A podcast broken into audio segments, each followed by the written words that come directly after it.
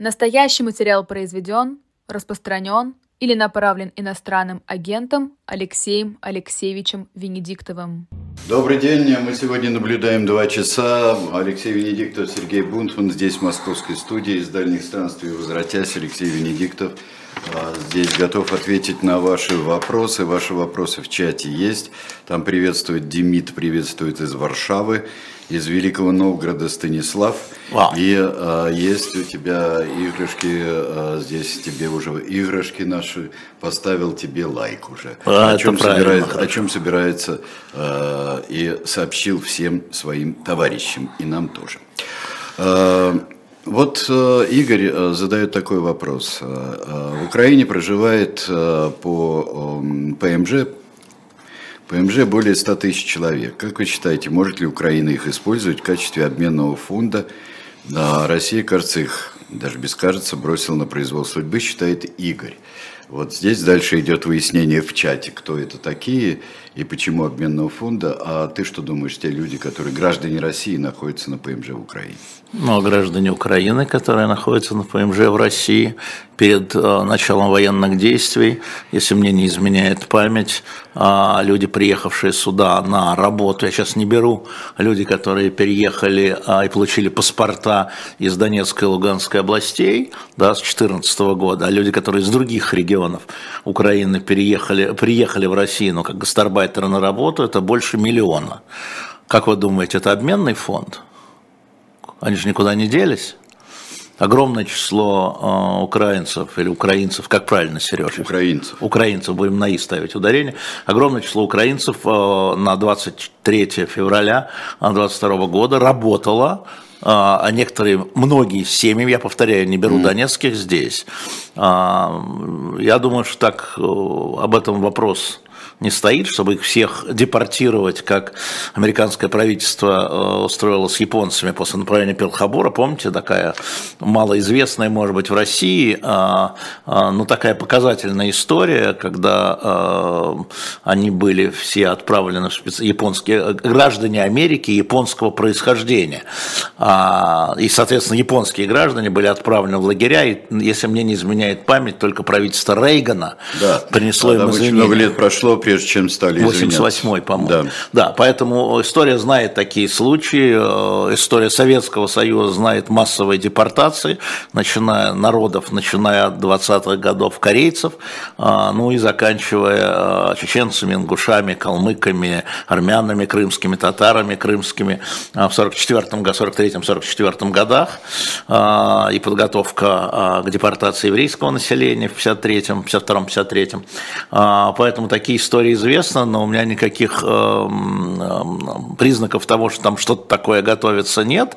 Но что эти люди, и те, и другие, они э, кто-то попал, да, вот они жили, не тужили, что называется, в Украине и в России, э, и кто-то уже уехал через, мы знаем, что очень многие уехали, украинцы из России, наверное, россияне из Украины, если говорить о гражданах, да, а не этнических, вот.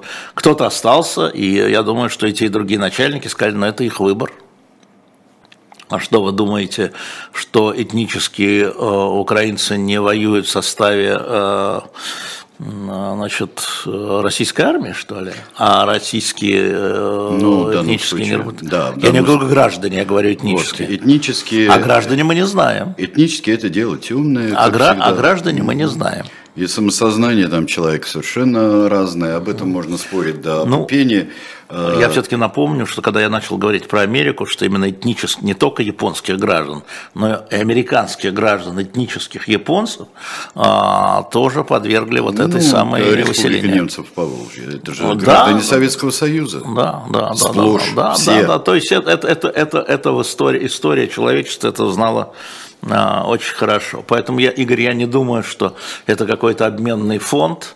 А, слава богу, мы не видим шпиономании с двух сторон по этому поводу, мы не видим массовых арестов людей а, с другим гражданством и в Украине, и в России. Ну, события, как бы сказать, не стоят на месте, поэтому если предвидеть худшее, то я логику вашу понимаю. Здесь э, Э, предложение нам, э, знаешь, как по... Нам? Поведению. Знаешь, а, да, поведение. Да, да, да, да, да. Есть предложение. А Дмитрий говорит, что хорошо бы сделать сквозной эфир с разворотом, тогда зрителей было бы больше и не разбегались бы. Мы про это думали, но те, кто разбежался, мы их отпу... Слушайте, мы сторонники свободы выбора. Те, кто э, пришел смотреть эту программу, им не обязательно смотреть ту, и потом YouTube хорош тем, что большая часть смотрит в записи. Хорош в смысле тем, кто не может смотреть впрямую, смотрит в записи. Мы видим, что, ну, условно говоря, вчера на конце утреннего разворота у нас было в прямом эфире 23 тысячи, а сейчас там почти 200. То есть, ну, в 9 раз, да, ну, то да. есть 90% э, приходит, может смотреть в записи. Но в этом смысле как раз плюс тех, кто сейчас смотрит, может написать свои вопросы. Плюс прямого эфира в этом. Нет, я всегда считаю, что, что совсем неплохо, знаешь, оправиться, покурить письмо на родину 5 минут. Это, ну, это прекрасно совершенно. Может быть, да. Ну, во всяком случае, кто хочет, тут на голос Да, кто хочет, хочет это дело да. свободное. А, а, Анфис тут э, свои собственные впечатление о том, о чем мы говорили.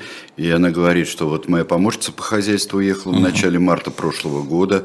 Из офиса подруги горничная тоже уехала в марте. Те, кто вот э, в том же марте. Ну, это просто такая картинка к тому, э, о чем мы сейчас говорили, о гражданах Украины ну, и, может быть, даже этнических украинцев. В связи с депортациями э, Седой спрашивает, Седой киевлянин.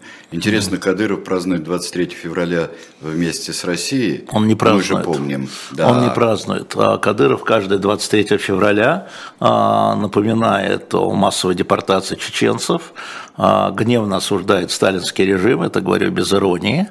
И вот мы с ним 23 февраля совпадаем с этим. Да, у меня тоже вот этот день совпадения с Кадыровым. Да, 23 февраля, так что да. это, это большая рана до сих пор. На самом деле мы мало знаем о количестве а, погибших, умерших. А, мы видим там трагедию выселения, но не видим трагедию перемещения в казахстанские степи и затем э, проживание в этих казахстанских степях, которые есть докладные э, значит, о том, как выживали. Вот я буквально вчера э, читал такой сборник э, значит, ЦК КП, э, Политбюро и «Национальный вопрос» годы 37-45.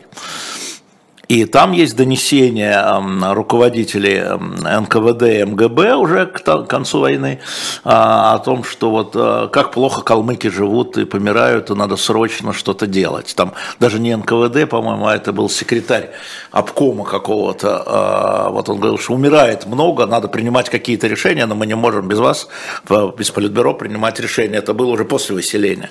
То есть это, э, эта трагедия еще, ну, я думаю, в новых школьных учебниках ее не будет. А, вот, но просто об этом надо помнить. Это тяжелые страницы нашей совместной истории. Естественно. Кровавые, тяжелые. Да. да.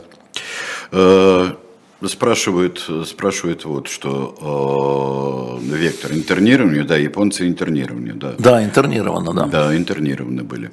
Э, э, Собираетесь ли вы завтра публично, Виктор спрашивает, Э, с, выходом, э, с выходом на улицу поздравить Алексея, имеется в виду Навальный, с днем рождения. Нет, а зачем не выходить на улицу? Нет, я, ну, я отвечу. Да. А, Виктор, нет, я не собираюсь. Я считаю, что это я вчера об этом сказал, что призывы внутри России выходить на улицу – это политическое скудоумие. А, вот этот термин запишите себе куда-нибудь, э, чтобы потом в зеркало смотреться. А, значит, объявленная организация, вот этот антикоррупционный фонд, является нежелательной организацией, любое сотрудничество ведет к уголовной ответственности. Мне тут напоминали про папа Гапона. Я хотел бы вам напомнить, что э, поп Гапон, э, он шел в первых рядах по улице к Зимнему дворцу, его охранник был убит, а он, ранен. А он был ранен. Да, значит, из прекрасного далекого призывать людей выходить на улицу под это, это раз. Вторая история – ничего нового по поводу с Алексеем Навальным добавить не могу, кроме того, что он осужден незаконно, нечестно и должен быть немедленно освобожден. И мне для этого не надо ждать 4 июня, это говорю вот вам 3 июня, да, когда у меня эфир. Э, день в году, знаете ли, вот так отмечать, я имею в виду внутри России. Да. Но напоминание это хорошо, да, это напоминание о том, что Алексей Навальный, как и другие политзаключенные, а, на мой взгляд, абсолютно незаконно, как по любой политзаключенной, по уголовным стадиям сидит в тюрьме, должен быть немедленно отпущен. Это очевидно, и готовится новый процесс 6 июня, а, поэтому те люди, которые думают, что 4 июня раз в году и хорошо, они про 6 июня должны помнить. Новый процесс, где Алексею грозит 30 лет тюрьмы за а, участие в экстремистской организации, создание чего-то еще и так далее. А, поэтому нет, я не собираюсь выходить на улицу, и думаю, что это опасное и провокационное а, занятие тех людей, которые хотят разрушить то, что готовит Алексей Навальный. Ты знаешь, есть один припев, который э, очень часто, отвечая на этот вопрос, говорят люди, а, ну, политическая партия может призывать чему угодно. Да, но мы можем оценивать призыв любой. Да. Меня же попросили оценить, я оценил политическое скудоумие. А дальше вот. продолжение этого припева такое. Ну, мы же обращаемся к э, все люди, каждый может решать за себя. Совершенно мы же верно. обращаемся, или и политические силы обращаются к умным людям. Mm. А, ну, мало ли, призывали, призывали, но mm. ты же не дурак, чтобы сам идти, например, mm. или не идти. Политическое скудоумие. Так. И добавлю ко второй части полная безответственность. Мы за вас выплатим штраф, а вы за них отсидите в тюрьме или отсидите в кафе.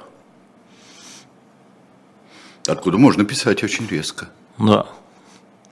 И писать, и говорить, и призывать. Правильно, я а, считаю, что правильно, что напоминают о судьбе Навального и то, что происходит там и будет происходить завтра там в Амстердаме, в Риме, в Нью-Йорке, в Аргентине, там, где это возможно и законно, да.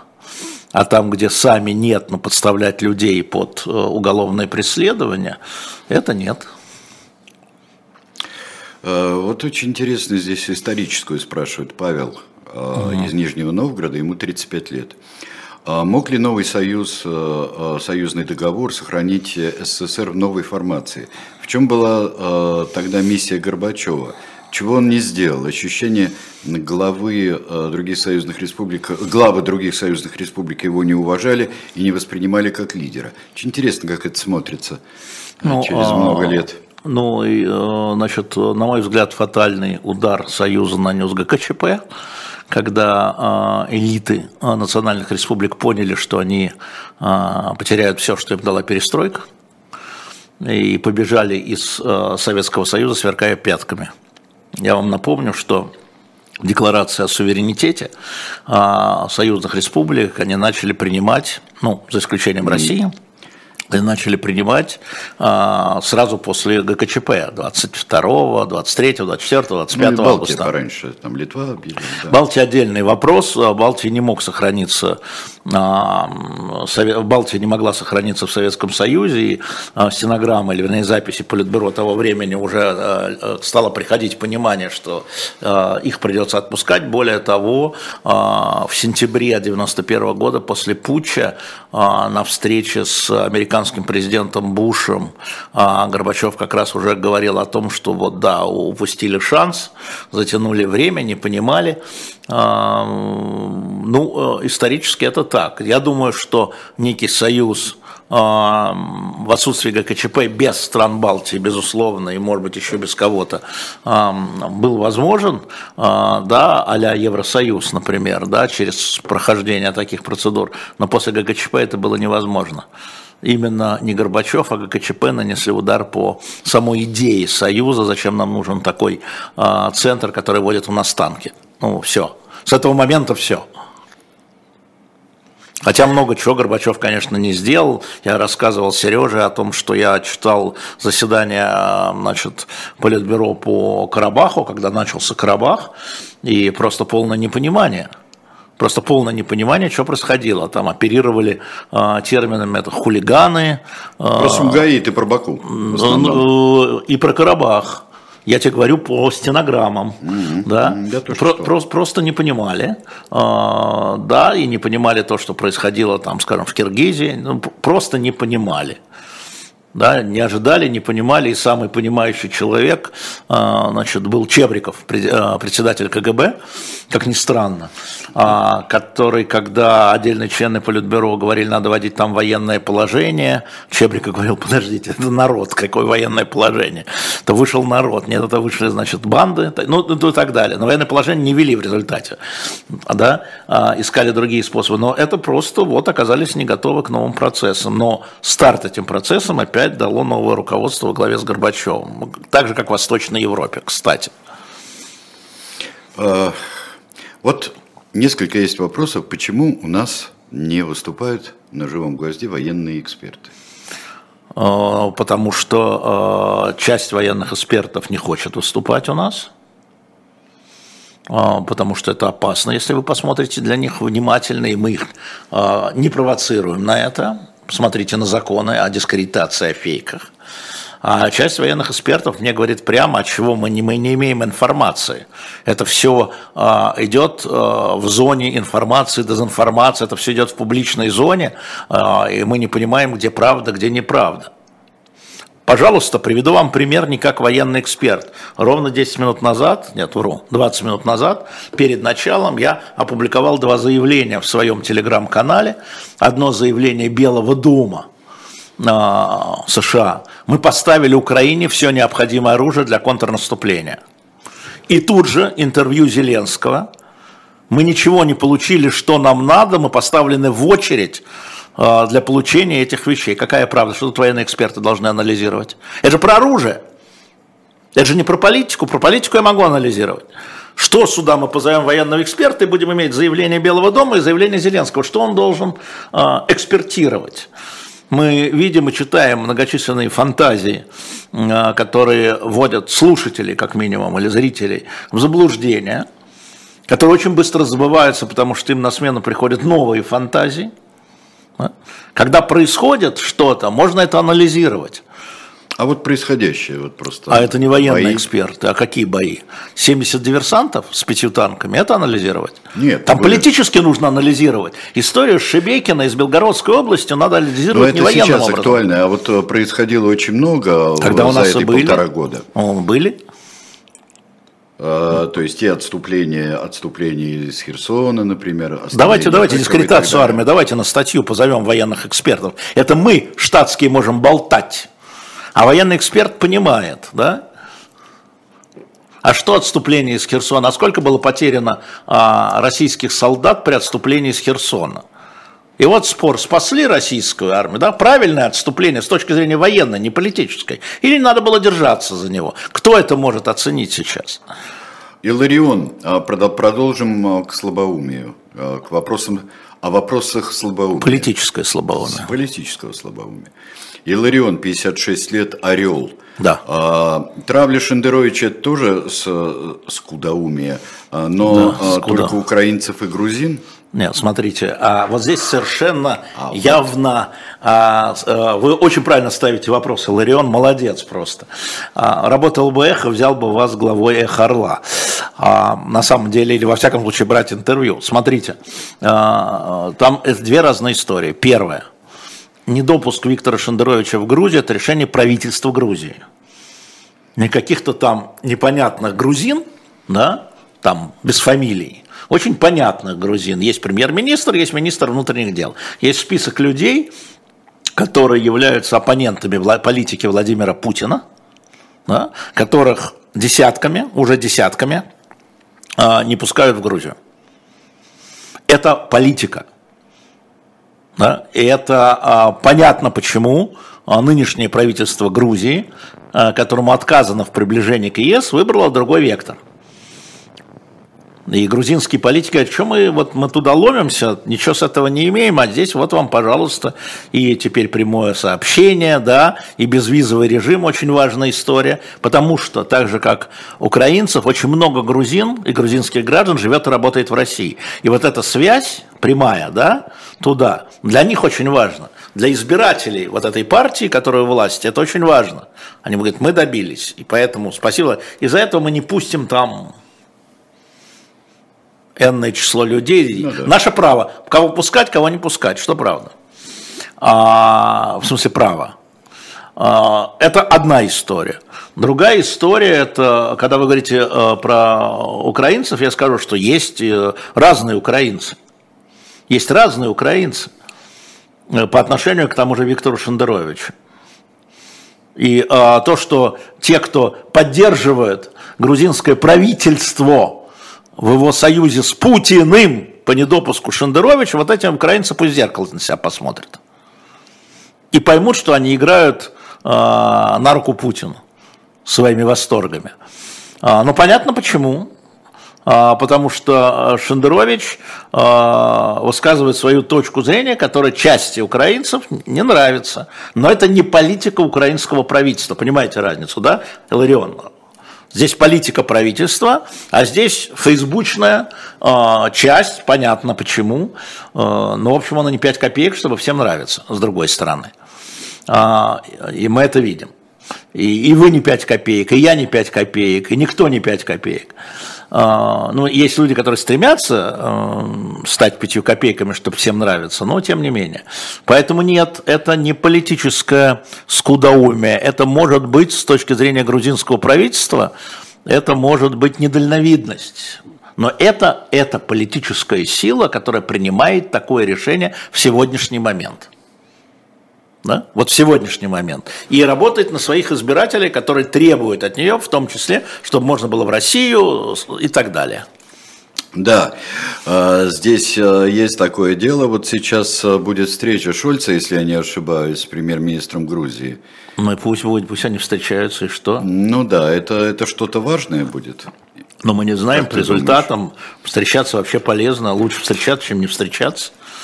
А, а, дорогие друзья, я хотел бы а, обобщить то, что вы здесь пишете насчет военных экспертов, называя всех и разных, все эти люди выступают не из России. Ну, не в России. Ну и я у, тоже думаю, что все эти люди, которых я не вижу, все эти люди имеют ровно такую же информацию, ссылаясь на, на всякие твиттерные или анонимные телеграм-каналы. А, ну, будучи экспертами, они, конечно, могут там что-то оттуда выковыривать. Но мы слышали про украинское наступление в марте от этих экспертов, в апреле, в мае. Да, это они говорили, я сейчас не говорю о политиках, это о военных экспертах, о которых вы говорите, и где – еще раз повторяю, да, очень много фантазий и очень много дезинформации. Анна из Твери. Кинематографический упыризм, сегодня у нас день терминологии, упыризм Пригожина импонирует части соотечественников. У него политические аппетиты или Пригожин фигура, на фоне которой Путин выглядит добрым и справедливым правителем? Как говорил Винни-Пух, и то и другое можно без хлеба. А, очень ценное наблюдение. А, Пригожин как фигура, ну, как человек, наверное, но и как фигура очень сложная, многогранная, непростая. А, повторю еще раз, Анна, может быть, вы слушаете первый раз, вот, вот эту мою конструкцию. Она заключается в том, что в ходе военных действий в России сформировалась довольно значительное радикальное правое крыло в общественном мнении. Оно относительно всего населения может быть небольшое, 12-15%, но оно есть. Это в основном бывшие избиратели Жириновского и Путина. Я, кстати, обратил бы ваше внимание на то, что последние рейтинги ЛДПР растут. Да, хотя Жириновский, да, обошли КП, КПРФ последним опросом в ЦИОМа. 10,8% соответственно. Это относительно, да? Не, не в э, каком-то количественном измерении, а в процентах. В процентах. Да? Ну, mm. каждую неделю там в ЦОМ mm, проводят понимаю, измерения, да. да. да. А, и а, а, Пригожин играет на них, да, на этих радикальных людей, которые недовольны слабостью и коррупцией российских властей, которые обличает Пригожин, кстати. А, я вам напомню, что а, в одном из наших эфиров Послухов сказал, что Пригожин занял нишу Навального по борьбе с коррупцией и беспомощностью властей. А, и он в этом, и в этом смысле он становится популярной фигурой, конечно, конечно, это так. И он это понимает, он на это играет, мы видим, он фигуряет, как говорят артисты, а, он усиливает э, свои, свою терминологию, это нравится. Мы знаем, как все любят э, такую обсценную лексику в России, особенно вот это крыло. И он забирает эти вот 10-15%, собирает вокруг себя, и как он их использует, будет ли это отдельной политической силой или это возвращение в стойло электората Путина, это мы увидим очень скоро, 9 месяцев осталось, по-моему, по-моему, до выборов а, президента Российской Федерации. Мы это увидим на самом деле.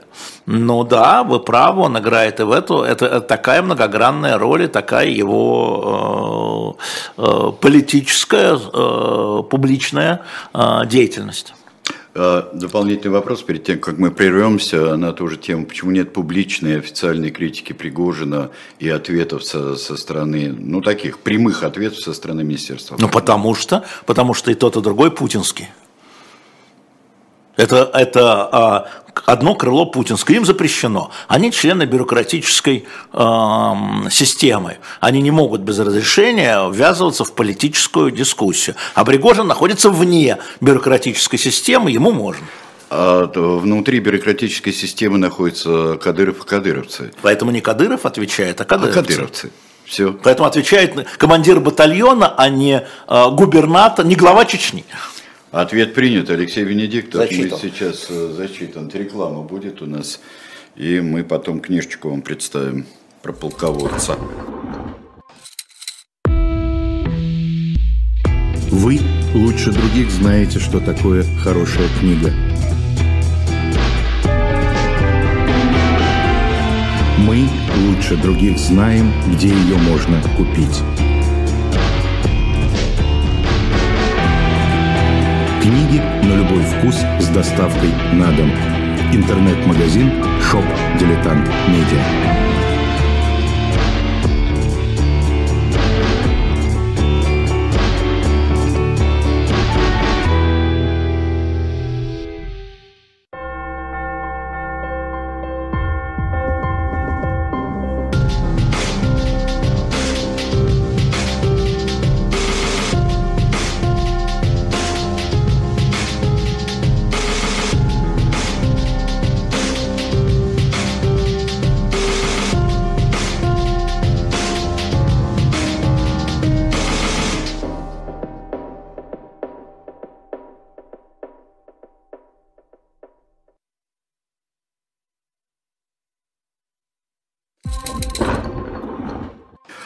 Книжку, которую мы представляем, Эндрю Робертс, э, э, «Сведущие люди», э, говорят, что Эндрю Робертс здесь основал свою биографию Наполеона Бонапарта, биографию, пользуясь всем нас, я правильно понял, всем корпусом, известным корпусом переписки Бонапарта. Да. То есть это, это вот, вот интересно. Но это все равно как по нашим твитам изучать нашу будущую биографию. Да, ты понимаешь, что это вот э, это внимательно, это дает очень интересные представления. Причем, конечно, э, нельзя делать вид, что ты не знаешь ничего, кроме переписки, э, но соотносить факты, события с перепиской, которая параллельно. Конечно. Это конечно. безумно интересно, и мне кажется, что это очень, очень плодотворно. Вот и Эндрю Робертс написал такую книгу вспоминают его старые работы. Он писал, э, я думаю, что «Война алой и белой розы» не столько по переписке э, сделана. Хотя кто знает по А кто знает, там были ведь, там были интересные вещи. Очень интересные вещи. Так что мы вам предлагаем на шоп «Дилетант Медиа», предлагаем Наполеона, биографию Наполеона Эндрю Робертса. Я, наверное, ее тоже куплю, потому что здесь это мне неизвестный мне, точно вам скажу, человек. Не Наполеон, но Эндрю Робертс. Ну, там вот. еще одновременно мы уже продали половину тиража, но стоит э, шеститомник Черчилля «Вторая мировая война». О, это, это гениально. Да, да, да, да. И э, поскольку я сегодня упоминал э, уже Папа Гапона, то там стоит изящное исследование, очень рекомендую, это называется «Поп Гапона. Японские винтовки». Потому что у нас отдельно кровавое воскресенье, отдельно русско-японская война. А это было не так. Да. Это, это, это было как бы в один день, что называется. Поэтому я рекомендую эти книги. Вообще там есть что посмотреть на shop.diletant.media. Напоминаю, что каждый купленный журнал, кстати, э, наши журналы, да, там, э, дилетанты, каждая купленная книга – это вклад в деятельность, вы становитесь э, соавторами деятельности «Живого гвоздя». Э, и напомню вам, что послезавтра у нас заканчивается предзаказ по допечатке первого тома «Спасти цесаревича Алексея» по вашим просьбам. Послезавтра, мы же говорили до воскресенья включительно. Нет, до понедельника, ну до понедельника, а, в 0 часов значит, заканчивается. Да. В 0 часов заканчивается, мы сделали допечатку в тысячу экземпляров, у нас на сегодняшний день предзаказ 495 экземпляров, а, вот. А, с понедельника цена повысится на 17%, обращаю на это ваше внимание, поэтому зайдите на shop.diletant.media, это хороший подарок, это первый том, а, который мы распродали полностью, и вот по просьбе очень многих людей, кстати, в книжном магазине «Москва» а, ко мне обращались с просьбой о допечатке, вот мы рискнули деньгами, и мы, честно говоря, уже деньги вернули который отправлен на допечатку. Это уже не корыстно, это уже корыстная вещь вот сейчас. Но это хороший подарок, потому что а, через неделю приблизительно мы начнем предзаказ на пятый том «Спасти принца Вестауэра». Мы продолжаем, несмотря на известные финансовые трудности, но с вашей помощью наш проект, поэтому присоединяйтесь, это называется. Можно просто донатами, которые вы видите наверху, QR-коды слева. А, можно постоянно, я очень благодарен тем, кто постоянно небольшую сумму каждый месяц, чтобы мы могли планировать. А, вот сейчас мы планируем расширение живого гвоздя а, по эфирам. Кстати, напомню, что сегодня в 16, по-моему, часов в высоких лбах у Лёли Сервитас будет бывший кандидат в президенты Беларуси Андрей Санников. Не пропустите, пожалуйста, интервью. Уже немножко подзабыли Беларусь со всеми этими делами. А, Лёля сделала большое интервью. Вот мы расширяем, понимаете, так расширяем а нашу возможность. Это благодаря в том числе вашим донатам и покупкам книг. Ну, естественно, мы подписываем те книги. Я вчера, уму вот рука бойца колоть устала. Вчера какой-то был наплыв на книги на юбилее. Там, mm. Дмитрию Николаевичу с 75-летием. Это прекрасно. Павлику с окончанием третьего класса. Не, комикс Павлику с окончанием третьего класса, а, там, а, с годовщиной свадьбы там Саши и Маши. Ну, в общем, у меня вчера вот это все вот отсохло. Так что, если вы пишете в приложении, покупая что-то, что э, автограф или небольшую подпись, давайте. Все. На shop.diletant.media. Я сразу, мы упомянули Беларусь. Э, старший сын Лукашенко отправился в Пекин, почему-то этому придали сразу большое значение. Ну, потому что э, Александр Григорьевич, видимо, нездоров, и мы видим, что он действительно нездоров. И э, все считают, что Виктор Лукашенко – это вполне возможно один из самых близких, возможно, наследников, э, да, хотя там есть и другие кандидаты. И э, то, что э, когда Александр Григорьевич э, исчез в очередной раз – он полетел в Пекин, а не в Москву. Это вот э, мы недооцениваем а, то, как а, Лукашенко старший а, завязывал связи с, именно а, через голову Москвы с Пекином. А, и к нему приезжало много людей, и министры белорусские, но обычно это что, протокол, ну, министр торговли Беларуси уехал в Пекин, кто, кто про эти новости будет знать. На самом деле это была построена очень крепкая сетка отношений – и э, вот, видимо, Виктор э, Александрович решил на всякий случай затвердиться как наследник. Я трактую это так. Оксана спрашивает, есть ли такой сценарий окончания войны, как вступление Украины в НАТО с вводом военного контингента, вам, вот эксперт, контингента в обмен на занятые Российской Федерацией территории, или пока обе страны не готовы к компромиссу. Оксане 53 года, она из Москвы. Оксан, э, то, что я знаю, э, значит, э, руководители стран Западной Европы, нынешние правители, не форсируют вступление Украины в НАТО они видят в этом больше минусов, чем плюсов. Хотя э, мирные переговоры – это всегда торговля. Вот сегодня, например, э, министр иностранных дел Индонезии, если мне не изменяет память, да, Индонезия, выступил с предложением э, перемирия, замораживанием конфликта и с отводом войск каждой стороны на 15 километров от линии соприкосновения и ввода, и ввода туда миротворцев по решению Совета Безопасности ООН. Я напомню, что индонезийские миротворцы стоят на голландских высотах уже а, соответственно, 73 года, но они там по ротации, да, но все равно. То есть опыт есть. То есть очень много разных предложений, но э, на сегодняшний день мы стоим на той же точке, а, на которой никакие мирные переговоры и даже переговоры о прекращении огня, а, они сейчас невозможны до реализации того, что а, украинская сторона называет контрнаступлением. Как, когда в это, как тогда в этом контексте рассматривать заявление Орбана ну, Орбан премьер-министр Венгрии, вот он считает так. Китайский представитель считает этак. А, а президент Байден считает розеток. Мы видим разноголосицу. Разноголосица, да. но а, Орбан это разноголосица внутри Европейского ну Союза ну, и даже внутри НАТО. Но Европейский Союз, ни НАТО не ведет э, военные действия на территории Украины. Поэтому это политические заявления, которые не имеют отношения к э, военным действиям. Решения по э, контрнаступлению или перемирию принимают правительства Украины и России. А, да, при консультации, поддержке, разговорах, но решения принимают они, а не венгерский премьер. Спрошу демагогически, льет ли Орбан а, воду на мельницу Путина? Орбан льет воду на свою мельницу. Совершенно очевидно, что у Венгрии давно были проблемы с Украиной, еще до Зеленского, имеется в виду прежде всего венгерское меньшинство, а, которое населяет Украину, и которым раздавали венгерские паспорта. А в ответ тогда правительство, или в ответ, или на что в ответ, не знаю, правительство Порошенко, напоминаю, значит, э, сокращало возможности венгерских школ, венгерского языка и так далее. Мы все это видим, знаем через Совет Европы, повторяю, еще до прихода Зеленского к власти. И э, Орбан в первую очередь, еще раз повторю, льет воду на свою мельницу. Вообще, э, когда говорят, что эти льют мельницу на, э, мельницу, да. на, на, на там, Зеленского или на Путина, это просто не представляете, как функционирует э, та или иная суверенная страна там, где идут выборы там, где идут демократические выборы, там люди апеллируют, в том числе демагогически, а, к, своим, к своим избирателям. Они довольно тонко чувствуют настроение своих избирателей.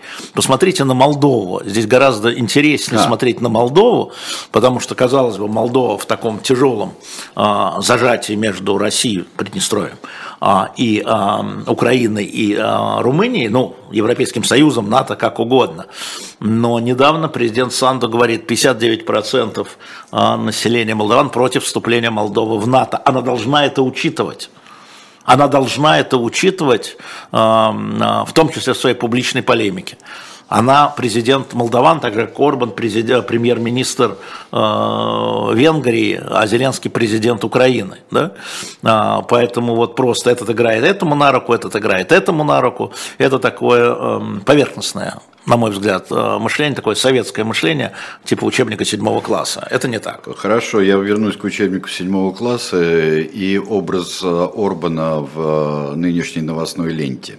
А, например, Орбан – это человек, который периодически показывает Трансильванию как часть, часть Венгрии. То есть он с соседями как-то получается каких-то, знаешь, на уровне венского арбитража 1940 года. Ну, а, а когда польское руководство говорит, а, Германия, выплати мне репарации в размере уже, я не помню, триллиона, триллион триста миллиардов евро за... Это что? Это что? А вот это что? А вот это скажи то, мне, пожалуйста, а это, что такое вот это предвыборное, стран, это предвыборное, это, стран это Центральной и Восточной Европы? Да не Центральной Потому что возник, возник да. Петр Павел, час убавил, да. э, у нас стал э, президентом Чехии. Да. Это одна тенденция. Да. А Орбан, который остается и после выборов Чехия парламентская республика только. Хорошо, Орбан премьер-министр, да. ладно. Орбан премьер-министр, да. Чехия все равно ведет, мы, мы знаем какую политику. А, Нынешнее правительство Чехии. Нынешнее правительство Чехии. Но дело в том, что оно, а, что в Венгрии осталось то же самое. В Польше достаточно правые силы. Да. достаточно правые силы а, сейчас. Вот это а, вот такой баланс или такое шевеление а, Центральной и Восточной Европы, я понимаю, что это естественный процесс, но вот а, о чем он говорит, потому что очень многие у нас, во всяком случае, хотят чего-то, какой-то невероятной определенности, любимого демократического централизма. Да. А, ну, просто история стран а, – это же история а, собственного народа и собственных правительств, которые пришли к власти либо путем выборов, либо путем переворотов и так далее. Да, поэтому а, рассматривать там одинаково страны Центральной и Восточной Европы я бы не стал. Есть общее, есть различные. А, кроме того, конечно, военные действия, начатые Россией, они сплотили эти страны ну, с точки зрения а, внутренней стабильности, как минимум. Да, речь идет о том, что э, все увидели, что НАТО это зонтик. И э, если бы там, Украина была членом НАТО, такого нападения бы не было. Пятая статья об этом впрямую говорят э, руководители разных стран. Но история с Финляндией вполне достаточная, где до начала военных действий 22% выступало за вступление страны в НАТО, а после начала военных действий, да, там э, 68 или 75, я уже не помню. Да, ну, и с невероятной скоростью побежали в НАТО. Конечно. А, и речь идет о том, что военные действия действительно изменили в том числе отношения избирателей к разным политическим силам. Но а, отношение избирателей а, в связи с военными действиями, оно тоже пластично. 15 месяцев они идут. И это все упоро, это не может не отражаться на их жизни, на их экономике. Эта экономика чуть меняется, беженцы прибывают и так далее. И есть, с одной стороны, солидарность и понятие а, того, а, кто является нападающей стороной, да, и надо защищать сторону, подвергшуюся нападению, а с другой стороны, есть собственное производство и собственные доходы. История с зерном Украины, да, с вот этот который, скандал, который на самом деле продолжается, когда те же самые страны Восточной Европы, никакая не Венгрия, а прежде всего Польша, которая больше всего поддерживает Украину, да, заявляет о том, что украинского зерна не будет на ее территории, и вопрос транзита снова стоит под вопросом через Польшу, потому что польские фермеры, польское крестьянство, а польские хозяйства, они начинают разоряться от дешевого зерна на рынке. И они потребовали от своего вот этого правительства проукраинского, такого, у -у -у, да, потребовали, и те запокрили, и те запретили. Потому что в первую очередь это польское правительство, а не украинское правительство. Поэтому если смотреть на это очень внимательно, то мы видим, что история очень сложная. А, Орбан, одной стороны поляки, с другой стороны, там, я забыл, как его, господи, не Качинский, как его, премьер-министр выступает все время, Моровецкий, не помню, если может, пусть чат подскажет. Поэтому, конечно же, Путин на это делает ставку. Но это естественный процесс. Польский фермер – не будет разоряться и пускать свое хозяйство по ветру из-за солидарности с украинским фермером. Это вот просто вот. Угу. Талия Адамова, мы а, говорим России очень много и а, говорим о том и наблюдаем за всем, а отвечаем на ваши вопросы. Муравецкий. Муравец, вот. спасибо большое, да, что-то да. у меня а, так бывает, выскочило. А, ну вот упрощение Дуда. картины. А, Пригожин – это малюта Скуратов Путина, а Вагнер – это опричники и исторические параллели. Вообще исторические параллели, мы их так любим, но их можно найти миллион, э, выбрать себе удобный, и получится учебник э, э, Никонова и сотоварищи. Ну вот тоже. Или любой другой учебник. А, параллели до конца не работают. Не, ну, конечно, параллели не работают, но они э, помогают показать направление. В этом смысле э, все-таки Пригожин, конечно, я бы не сравнил его с опричниной, Пригожинский ЧВК. Может быть, когда-нибудь он станет. Э, история в том, что ЧВК, э, как звали человека, который вот про это, как обратиться к нему? Никак не зовут. RG-13. RG-13. Это Android. Хорошо, RG-13, хорошо. А, смотрите, ЧВК ведь начался с того, а, что он работал за, и продолжает работать за пределами Российской Федерации. Это была Африка, это была Центральная Африканская Республика, это а, Мали, это Буркина-Фасо, да, это серьезная история, и она выполняла а, функции, вот как ЧВК, да, а, там, где российские вооруженные силы, там российские спецслужбы а, не могли, потому что международные соглашения их сдерживали, работать. И это совсем не похоже на опричнину. У меня была другая задача. Именно там да, в Ливии еще, конечно. Именно там ЧВК превратилась в боевую единицу. А когда началась военная операция, когда начались военные действия на территории Украины, просто взяли эту военную единицу, хотя и раньше брали, и переставили сюда. И это вот по-другому. И все-таки это скорее была, была внешняя, скорее. ЧВК «Вагнер» была внешняя сила – но, безусловно, это большой батальон Владимира Путина, без всякого на то сомнения. А, это было понятно. Еще известно, собственно, почему на меня Пригожин-то и подал в суд, потому что я первый про это сказал а, тогда, еще до. И а, вот сейчас, будучи во Франции, встречаясь, и я там рассказывал вам и показывал прессу, вот Вагнер Африка, для них Вагнер не Бахмут, Вагнер не Украина, для них Вагнер Путин, Вагнер Африка, Путин Африка. Путин ну, Африка, потому что французы ушли из Африки таким образом, ну вот из части Африки, оставив возможность действовать там пригодно. Я разговаривал а, с некоторыми а, людьми из, а, из Министерства иностранных дел, которые ровно про это мне и говорили. Они оценивают в частности доходы ЧВК «Вагнер» в год в Африке в миллиард евро. Да. Миллиард евро. Да, то есть это была вот э, полукоммерческая полувоенная организация, ну, полугосударственная, но с а, началом военных действий Пригожин признал, что это вот, да, и а, это воевало уже вот на российско-украинской линии соприкосновения, назовем да, это при так. этом Макрон ведь э, некоторое время тому назад, он официально начал новую политику в Африке, и именно это связано с э, повышением влияния и с фактором, э, с фактором Пригожина и много всего другого, потери влияния в Африке. Да, фактор Пригожина очень серьезный в Африке, гораздо серьезнее серьезнее, чем на а, фронте длиной в 1600 километров. А, так, э, ну что же, а, дальше у меня был вопрос. Опричники в начале пути, наезды Пригожина на элиту бояр, на, вот наезды на элиту и так далее. Мы уже об этом говорили сейчас. Тут, э, тут э, это гораздо более... Пока наезды кажется... мы видим только лингвистические. А, Оприч, а, опричники все-таки рубили. Опричники рубили. А, а это пока все а, а, оскорбления, иногда взаимные. То есть пока не, со, не, не создана, вот, а, практически не создана новая военизированная элита пропутинская. Нет. Вот такая вот. Нет. Нет, не создана. А, Грызлов, Беларусь, 43 года, Геракл, да. А если бы Майдан проиграл в 2014 году, чей был бы Крым, был бы конфликт на Донбассе, был бы СВО?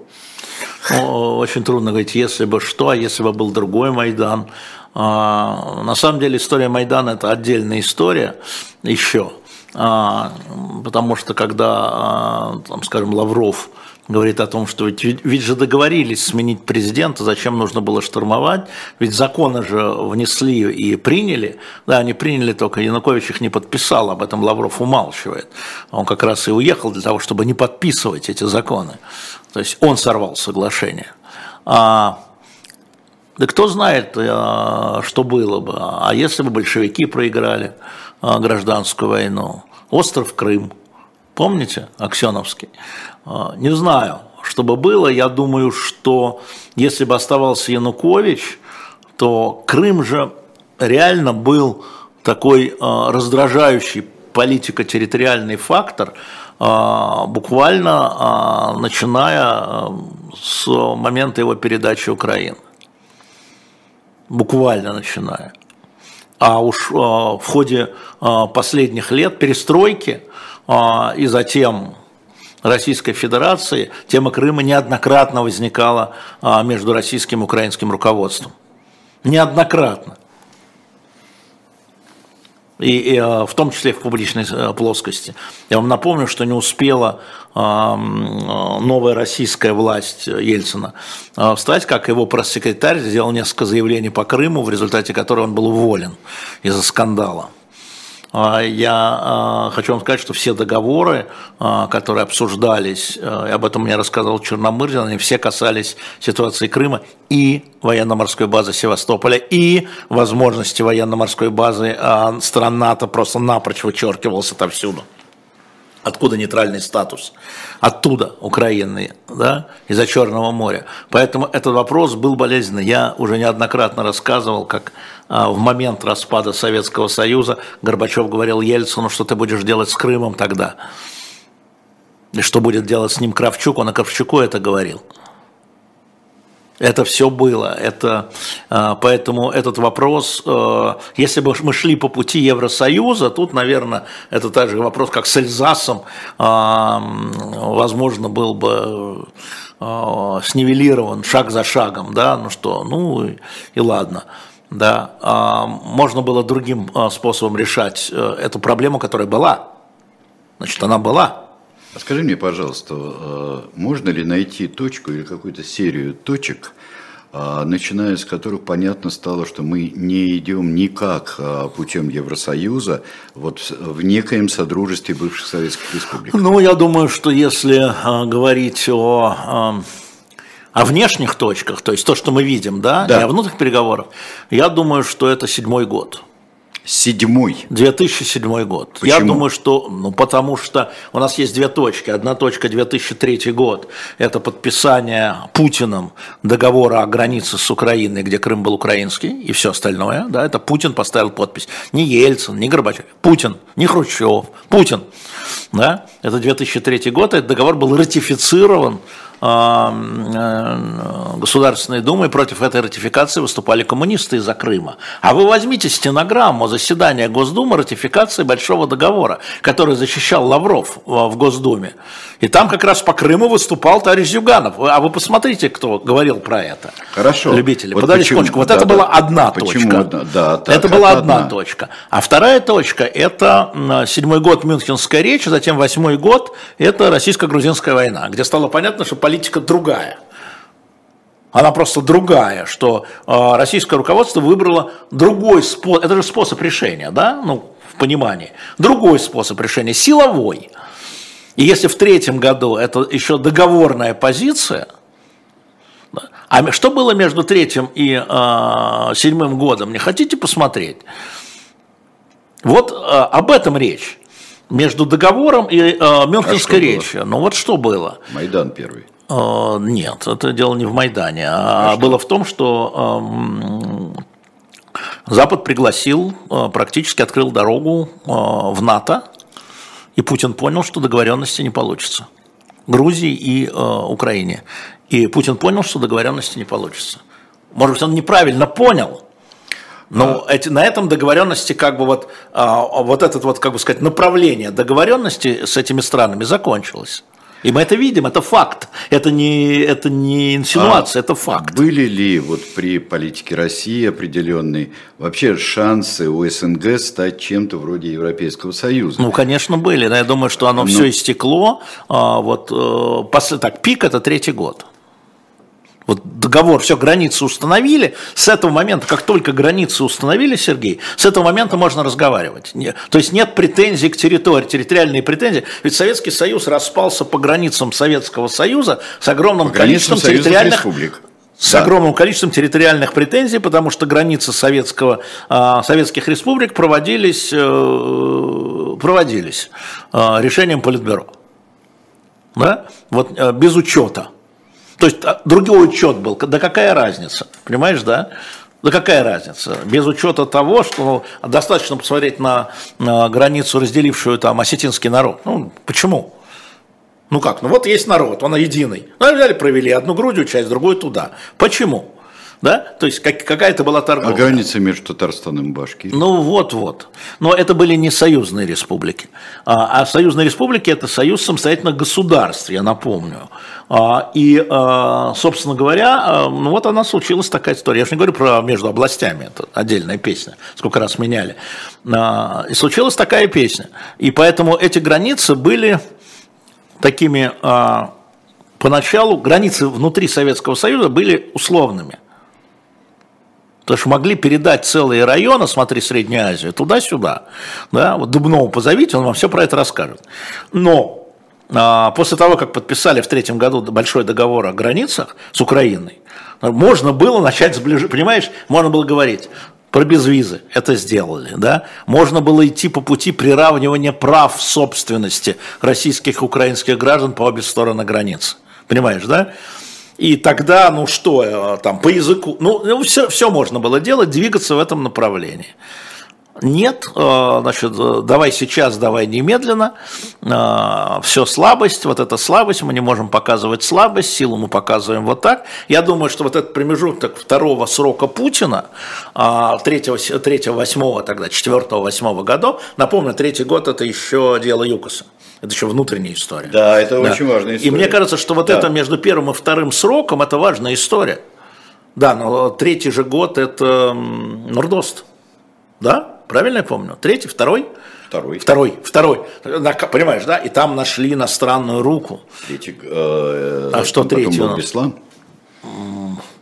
Уже, уже сдвинул по голове, уже сдвинулось по датам, уже слишком долго живу, извините, это называется, и гуглить не могу. А, да, Значит, вот эта история, да, третий Беслан, правильно. А, вот эта история, вот она переломная между первым и вторым сроком Путина. Вот я говорил, что первый срок Путина – это инерционный срок продолжения политики Ельцина. А второй срок Путина – это то, что ему естественно. А ему естественно а, упрощение проблем – не выборы губерна, отмена выборов, это все вот в ту сторону. Понимаешь? А скажи, пожалуйста, политика Ельцина, СНГшная политика Ельцина, она безупречна или там? Ну, конечно, она не безупречна. Это, или там были заложены вообще вот этой феодализацией такой но, вот лестницы, но, но, подчиненности? Нет, очень. но Борис Николаевич, э, тем не менее, а он эм, как бы понимал, что он вместе с руководствами э, отдельных теперь самостоятельных государств, наследник Советского Союза, они, они вместе расшивали Советский Союз, понимаешь? Они вместе это делали. В другой исторической эпохе, я бы сказал. А пришедший Путин, а, это совсем другая политика. Я повторяю, это другая была политика. Это политика старшего брата. Борис Николаевич тоже любил политику старшего брата, но у него а, хватало... Он, он все-таки был политиком. Понимаешь, он все-таки был а, кандидатом в члены Политбюро, потом президентом России, избранным при а, а, голосах в, в парламенте, где у него не было большинства, кстати. Сначала Верховный Совет, ему приходилось вот это, потом был путь, а, потом ему приходилось э, опять э, договариваться по правительству. Я помню, как там Черномырдин, Гайдар, как Черномырдин, Кириен, я все это помню. А Путин пришел не политиком, а чиновником у чиновника есть начальник и подчиненный, понимаешь? А теперь ты посиди здесь, будешь начальником. Да, типа да. И, он, и у него вот, это, вот этого, он не успел нарастить политический опыт, я бы сказал так. Не внешний политический опыт, а политический опыт внутри. Внутри э, делаем быстрее, делаем так, большинство мне нужно в Думе, чтобы бюджет проходил за один день, что там с ними компромиссы искать. Первый срок, кстати, на первом сроке, я напомню, что у него не было большинства до третьего года. У него не было большинства, даже присоединившееся Отечество, Лужковская, да, это коалиция. И СПС, с другой стороны, это коалиция. Но потом он начал скручивать бараний рог. Четвертый год, следующий шаг. Так я про это тебе и говорю. После третьего года. Потому что для того, чтобы вести активную внешнюю политику, нужно внутри замерения. Да? Тишина. Вот и все. Вот и все понятно происходит. Поэтому я думаю, что упущенные возможности всеми, не только России, но России в первую очередь, и ответственность за это несет Россия и ее руководство, это между третьим и седьмым годом. Да. А, очень интересно, вот, э, конечно, какие представления имел Путин а, можно ли как-то понаблюдать, когда пришел к власти, когда стал президентом? Представление о том, как управляется большая страна, называющаяся, во всяком случае, федерацией? Ну, а, это не меня надо спрашивать, наверное, это надо спрашивать тех, кто а, с ним работал, Касьянова, Волошина, а, вот на этом первом сроке, да, это там ельциновское наследие. Я всегда гораздо меньше доверяю воспоминаниям участников, чем э, аналитикам. Ну, э, там же трудно было вычленить, э, повторяю, первый срок Путина – это коалиционный срок. Это срок, э, где он вступил в коалицию с, э, с одной стороны с Лужковскими, с другой стороны с ельциновскими, э, ельциновскими с третьей стороны с либералами из СПС. Так? А, поэтому как ты вычленишь? Это была коалиционная история. Я думаю, что она и во втором сроке достаточно долго, как инерционно была, а, но вот этот а, режим, как Женя Альбац говорит, корпорации чекистской, да, это не первый срок. На первом сроке у корпорации не было такой власти, даже при учете Путина, а, значит, э, кого он скрутил в первый срок? Он скрутил телевидение, э, НТВ и да, ОРТ, сразу, да. и скрутил Ходорковского, олигархов, да, но политически политически вот эта коалиция, а потом уже после первого срока, ну, в третьем году, он уже отказывается от ельциновских, уходит Волошин, уволен Касьянов, э, да, если говорить о тех, кто, о тех, кто политикой занимался. Начинает формировать своих э, целиком. Совершенно, ну, не целиком еще, еще оставалась часть вот этого СПС либерального, ну, постепенно, но к седьмому, к восьмому году, к началу э, российско-грузинской войны, для меня это вот такой вот пере, переход. Это уже вот эта корпорация. И тут возникает Медведев, как, а, как часть коалиционного представления, да, и еще на 4 года мы имеем этот интермец, извини меня за этот а, несвойственный мне... А, в данном случае это правда. Да, да, да, да, да. Свобода лучше, чем не свобода и все прочее, но он видит, что это политика, что почему он вернулся на самом ага. деле. Он увидел, что Медведев разрушает вот то, что он считал правильным что политика Медведева разрушает то, что он считает правильным. То есть здесь у него уже почти полностью Сложил. сформировались Конечно. представления о том, как Конечно. вот все вот это Конечно, управляется. и поэтому третий срок, я тебе говорю, я его назвал реакционным, даже по сравнению с, со вторым. Третий срок, в смысле, я имею в виду 12-18 12 годы там уже увеличивается срок президентства, там уже, ну понятно, да? А, вот, поэтому на самом деле Путин, конечно, 2000 года и Путин 2023 года – это разные Путины. А, Леонид, а, Леонид, Леонид иде, Ильич, Леонид нет. Леонид 31 год из а. Москвы. Почему, Молодой. если Леонид, обязательно Ильич? Ну, у да? меня да. хештег. Как эстонцы в кино говорили, отдайте нам Леонида, кричат персы с экрана, вот, и мы вас отпустим, да, 300 спартанцев. Да, да, да, да, да. Они говорят, пожалуйста, берите, берите, вдруг кричат полный зал кинотеатра. Отдадим, отдадим. 72 год. Ну так вот, Леонид, 31 год из Москвы. Шу, с ужасом обнаружил, что мои сверстники категорически не доверяют независимым СМИ. Здесь отметим э, название. Да. Ищут правду в сомнительных, опять же отметим, да. телеграм-каналах, как им донести свою правду. Здесь очень важные э, здесь слова, которые требуют пояснения. Еще ко всему. Ну, смотрите, Леонид, а, вообще в итог, а, в момент замятни люди обращаются к гадалкам. Вот анонимные телеграм-каналы – это гадалки. Они яркие, они позволяют себе все, что угодно, потому что ноль ответственности, поэтому они более убедительны. А, написать в телеграм-канале там «ты мразь», да, это более убедительно, чем долго объяснять тебе, что ты ошибаешься. Или представить себе, что ты не мразь, а ошибаешься. Лучше сразу ты мразь. Да? Поэтому это естественный процесс – когда люди хотят быстро, просто и скоро, такая путинизация общественного пространства. А, вот, ну, если вам эти люди э, дороги, значит, у меня один рецепт, вот садимся и разговариваем. Разговариваем, э, ищем аргументы, выкладываем. И не говорим «ты мразь», а говорим «ты, по-моему, ты ошибаешься, вот есть еще такие, или ты не увидел таких аргументов, или ты вот это не знаешь, давай посмотрим». Если эти люди вам дороги. Правильно. Все. И другого рецепта-то нет. Причем это без всякой надежды на успех, что называется. То есть не гарантированного успеха. А, я прошу прощения за помутнение. А, Артем, спасибо. И все остальные, кто, кто напоминает, естественно, Беслан в 2004 году. Mm. Вот. 2003 год, конечно, ключевое событие – это ЮКОС. Ну, да. Ну, это очень яркое событие, да, да. Но просто если мы сейчас уже в исторической ретроспективе увидим, мы увидим, что это естественное событие. Это выстраивание политической э, системы под одного человека. Это разрушение коалиции. А можно ли было тогда каким-то образом а, а, стать тверже тем же самым бизнесменом, олигархом, тверже поставить давайте, ногу? Ну, давайте спросим этого бизнесмена. И как-то еще сковырнуть. Нет, думаю, что патриархальность российской власти, патриархальность российской власти, а третий год – это еще год роста доходов. На самом деле в истории ЮКОСа с маленькой буквы. А, эта история в том, что а, государство, в том числе Путин и правительство а, Касьянова при Путине, оно создало возможность много зарабатывать, в том числе не мешало. И поэтому какой выбор был у олигархов? Им было сказано, в политику не лезьте, продолжайте зарабатывать. Вот чтобы им сказано было. Но, конечно, нужно было предварительно показать, значит, вот э, э, плетку сначала. Ты знаешь, у меня создалось тогда ощущение, потому что э, еще э, э, тогда, когда протестовали против, очень многие протестовали, причем крупнейшие фигуры, такой как Геращенко, например. Ну, РСПП вообще выступил да, да, с заявлением, я да, помню. Да, да, да.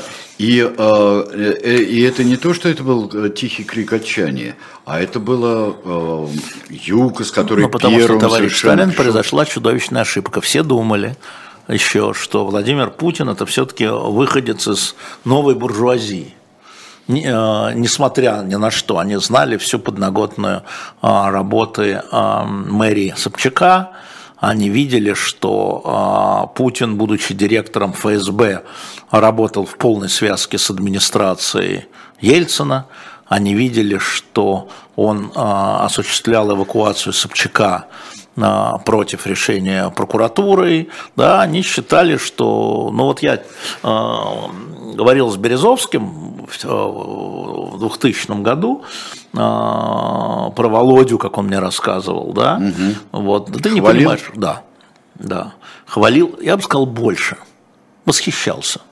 Серьезно? Да вот эти истории, вывоз Собчака, о том, как он пришел, а, для них это было важно, что когда, значит, Березовский был опубликовано, что он в списке на арест у премьер-министра э, Примакова, премьер-министра Примакова, а в день рождения, значит, э, жены Березовского Лены Горбуновой, директор ФСБ приходит к ней с огромным букетом. И когда Березовский это мне рассказал, говорит, что Володя, что ты делаешь, а, тебя же за это уволят, потому что... Говорит, да чихал я на них. Вот. Это, ну, для него это был некий показатель, что вот он за справедливость. И, э, собственно говоря, я напомню, что и это не про политическое, это про личное, потому что политически ну, в нашем эфире Борис Немцов заявлял о поддержке кандидатуры Путина в декабре 99-го на выборах. Вы чего? А, не в декабре 90 в феврале 2000 -го. А, вы чего? А, но это политическое было заявление, да, это заявление политической партии. А вот Березовский, он как раз говорил, что это вот парень, который хорошо понимает в рынке, который, а, который хочет быть богатым, а, значит, он наш. Да? Ему вот не погоны, а кошелек. И э, вот эта история о том, что лучше назначить меня председателем «Газпрома», чем премьер-министром, это вот история, которую тоже рассказывал Березовский, но не мне уже, а публично рассказывал. А, поэтому а, считали свой выходец из команды Собчака-Ельцина. А, вот они его так видели. Ну, так они, они... его так видели. Вот со стороны, как ты думаешь, а, ну, насколько был э, искренен вот в этих своих вещах. Ну, дорогой мой, я точно не его духовник, это, точно это Карсу Тихону, пожалуйста. А, а это Тихону. А, а я, нет, ну это шутка. Ну, а, я, а я думаю, что э, я думаю, что он был искренен. Я боюсь, что он и сейчас искренен. Лучше бы не искренен. Понимаешь? А. Да. Тебя тоже больше устраивает Путин циник и прагматик? Абсолютно. Потому что с циником и прагматиком а, можно торговаться и договориться, а, а с идеалистом и романтиком нельзя. Вот. Но я не говорю, что он идеалист и романтик в литературном смысле слова, но я считаю, что вот история с Украиной, я же рассказывал, Сереж, как в восьмом году когда мы сидели с ним вдвоем, когда он а, меня ощунял после нашей политики по Грузии, что у нас Саакашвили, что у нас то-то, что у нас ну, то-то, да, да, да. а, и а, возник разговор о Крыме. Мы сидели там полтора-два часа. Вот, уже тогда, это восьмой год, и он говорил дословно, я же не буду воевать с Украиной а, после Крыма, но Крым-то по справедливости, Алексей, но по справедливости он российский, но я воевать с Украиной не буду. Но если Крым упадет нам в руки, если там украинское руководство чего-то, конечно же, это российский. Я подумал, что это очередное бла-бла-бла, это восьмой год. А на самом деле папочка лежала в сейфе. То есть это было... Честный разговор. Насчет упадет, вот когда упадет, так он, да, вот да. как упадет, как будем действовать, если ну, мы посчитаем, Заберем. что он упадет. Заберем и забрал. И как конкретно, в общем-то, было понятно, да. что, что тут делается. Да? Не-не, эта история в том, что э, вот опять возвращаясь к Жене Альбац, меня же спрашивали ребята э, про то, как я отношусь к тому, что она сказала про э, персоналистский, неперсоналистский режим. Конечно же, режим персоналистский, здесь я с ней не согласен, я повторю очень коротко для тех, кто, может быть, не слышал, но его окружение нынешнее, вышедшее из корпорации, оно разделяет его взгляды. Понимаете, вот эта история в том, что оно не из испуга перед ним, а просто оно разделяет его взгляды. И Патрушев, и Ковальчук, оно разделяет взгляды. И генералы, и руководители спецслужб на, на, на Украину и на внутреннюю политику. Поэтому я говорю, что если вы воспринимаете войну как каприз Путина, и в этом Женя права, это не, это не каприз Путина. Это способ решения реально существующих проблем.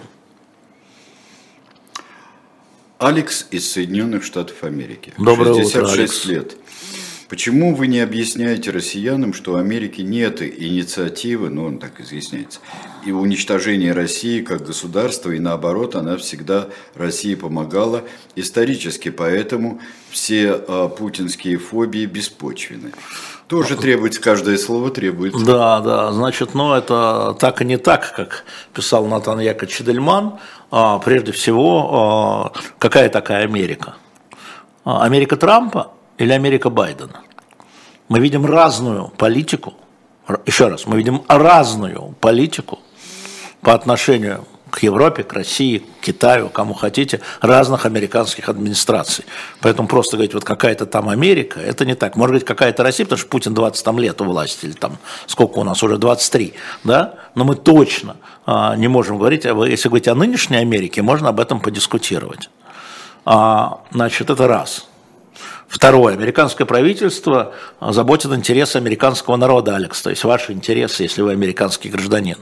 А в какие-то моменты американскому правительству выгодно а, единая и сильная Россия, а в какой-то момент выгодно слабая Россия, которая не представляет с точки зрения американского правительства угрозы американским интересам. И во многом это а зависит а от политики России. И от политики России, от понимания американской администрации. Мы же понимаем, что политика России была одна и та же, что при Трампе, что при Байдене. А понимание было разное. И остается разным. И мы не знаем, кто у вас будет следующим президентом, какое будет понимание политики России. Но мы же говорим с вами об американской администрации, вы меня спросили, о правительстве, да? Если она увидит угрозу в России, видит угрозу в России, она пытается ее ослабить. Нормально? Да нормально. И мы видим, а, особенно в прошлом году, заявление а, а, руководителей американского государства, мы хотим ослабить Россию и так далее, и так далее. Говорили? Говорили. Байден говорил? Говорил. Блинкен говорил? Говорил. Как вы хотите, чтобы это воспринималось? Но в чем вы правы? Абсолютно. в том, что так же, как и Великобритания, в двух мировых войнах США и Великобритания выступали союзниками Советского Союза и Российской империи. Но выступали союзниками и в борьбе с терроризмом, исламским терроризмом, да, начиная с 2001 года, скажем так, да, с 11 э, сентября, путинская Россия выступала долго союзником а, США. И я помню, я был свидетелем, Алекс, а вот эта история с базой в Ульяновске, с пересадкой, когда американцы попросили для переброски в Афганистан ульяновскую базу подскока. Я точно знаю, что российские правоохранительные органы, Генеральный штаб, Федеральная служба безопасности выступали против. А Путин сказал, я обещал. И база была сделана, вот эта пересадочная база. Понимаешь? Это тоже. А вспомним договор СНВ-3, правда, это был не Путин, а Медведев, но мы же понимаем, да, что без Путина этого не было. Договор, который очень сильно хотели американцы, который сейчас практически, ну, понятно, разрушен вся договоренность. То есть, на самом деле, а, американская администрация а, была, я считаю, в 2000-х годах, в путинских годах, союзником Российской Федерации. Вам, я имею в виду до Трампа, по, после Трампа, в момент Трампа там уже все как-то а, полетело. И перезагрузка да, Обамы мы ну, помним, да. да, и перезагрузку Обамы мы помним, и Джорджа Буш «Посмотри в глаза» мы помним, да, и поэтому, но при этом, конечно же, любая американская администрация, как любая администрация любой страны, российская администрация, администрация Люксембурга, там, не знаю, да, заботится прежде всего о своих гражданах гражданах и безопасности. Да, как, оно понимаю, их, всегда... как оно их понимает. А что, постоянно были надежды на то, а вдруг это он так прикалывается, и он вообще на, он, на самом деле он нормальный а, политик, и Россия вполне может быть нормальной страной, да, с которой... Вот... Да, но еще раз напомню, что это разные администрации. Республиканская Буш, да, сначала а, Клинтон, который об этом говорил, когда он же в нашей студии, Сережа, об этом говорил, когда он пришел в 2000 году, в июне, через месяц после избрания Путина. И он говорил о надеждах. Посмотрите стенограмму. О надеждах, связанных с Путиным. Потом была республиканская администрация Буша. Потом был Обама с перезагрузкой. Я просто напомню, это все 8 лет. Потом, во время Обамы случился Крым. Во время Буша случилась грузинская война. А дальше приходит Трамп с непонятными своими до сих пор не очень понятной а, своей политикой в отношении России, мне непонятной на самом деле. Вот. А ну, дальше Трампа, приходит Байден, но здесь уже украинская война Трампа, пошла. Трамп это вообще поразительное явление, ну, я бы даже сказал, популярной культуры. Поэтому, Алекс, вы правы да. так в широком смысле, но в конкретном нет. Хорошо, давайте э, еще одно вот э, утверждение.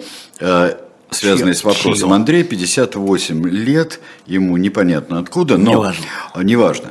В 90-е была свобода, но не было работы и зарплаты. Сейчас полно работы и неплохие зарплаты. Что народу важнее? Каждая связана с каким-то обобщением, каждая часть этого вопроса. Какому народу? А. Народ разный.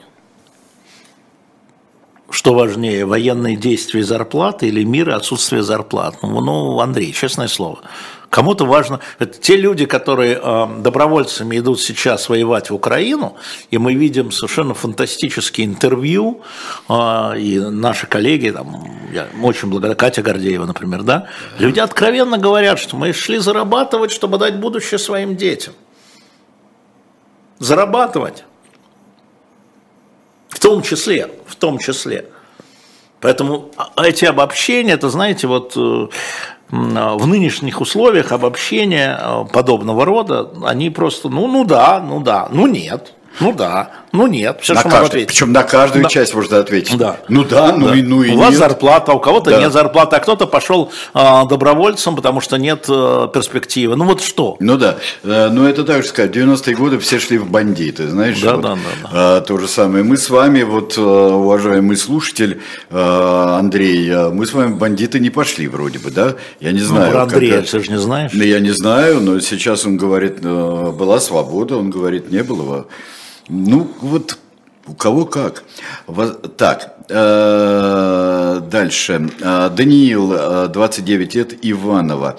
Были ли попытки со стороны России договориться с Украиной по Крыму после того, как он стал российским, путем выплаты компенсации? Нет. Нет, Даниил, не было. А история с Крымом это уже 14 год, это уже, соответственно, у нас третий срок, реакционный срок Путина, империалистический, если хотите. И еще раз повторяю, что Путин считал по справедливости Крым российским компенсации. Но я про такие переговоры не знаю. А, может быть, там, где касалось каких-то там частных вещей, частных производств, может быть, но я не знаю про это. А, там было довольно сложно, очень долго сохранялись а, на что-то украинские владения, потом значит, пришли а, российские передельщики, начали там под разными предлогами конфисковывать, забирать, меняться и так далее. Это если касается собственности. А по политике не было ничего. Люда К. глубоко заблуждается. Ну, я... Потому что вопросы ее состоят. Объясняю. Потому что вопрос состоит в общем.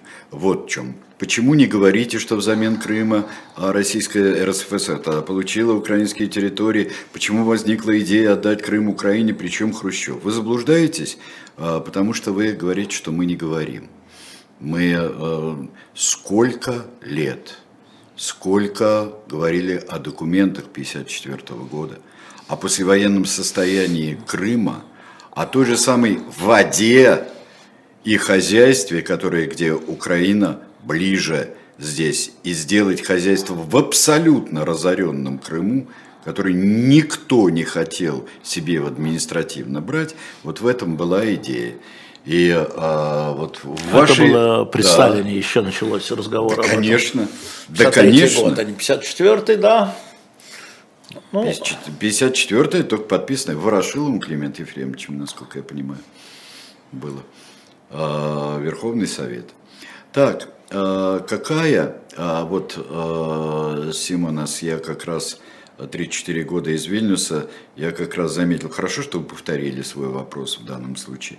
Какая, по вашему мнению, красная черта, которую Пригожин не может переступить? Ну, на сегодняшний момент, как сказать, черты меняют цвет выцветают в вашем вопросе. На сегодняшний день красная черта – это Путин. Лично? Да.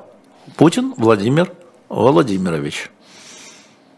Вот завтра он скажет Пригожину танцевать танец маленьких лебедей, Пригожин будет танцевать танец маленьких лебедей. Лично э, это вот лидер для него, и как символ, и как лидер, это Путин Владимир Владимирович. Других черт у него нет, потому что он не находится э, в ситуации э, бюрократических отношений, чиновничьих отношений. Один вождь, один лидер у него, один начальник, один хозяин. Все, больше нет никого ни Мишустиных, а, ни Собяниных, а, ни Герасимовых, ни Шойгу, ни Кадыровых, никого. А, вопрос здесь от казахского Гуцула.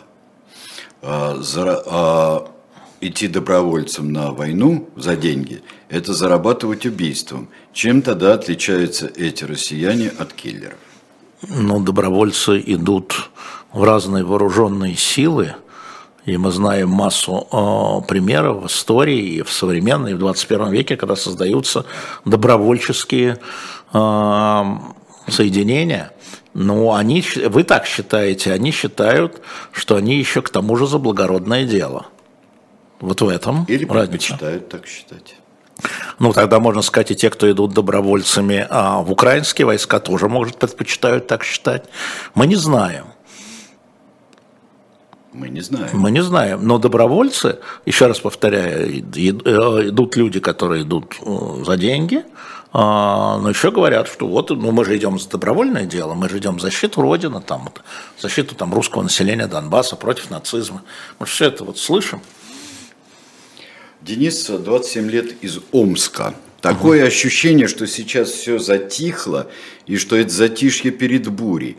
Все стороны ждут контрнаступления? Ну, Денис, я, честно говоря, не знаю, что там у вас затихло, но если говорить о движении на э, линиях соприкосновения, как принято говорить, то если вы внимательно следите, ничего там не затихло, да, э, значит, с одной стороны, э, Бахмут взят под контроль российскими вооруженными силами, с другой стороны, э, прорыв диверсионных групп в Шебекино, да, на территорию, каноническую территорию Российской Федерации, да, там обстрел российского очередного корабля там, бомбардировка Киева здесь, ничего не затихло.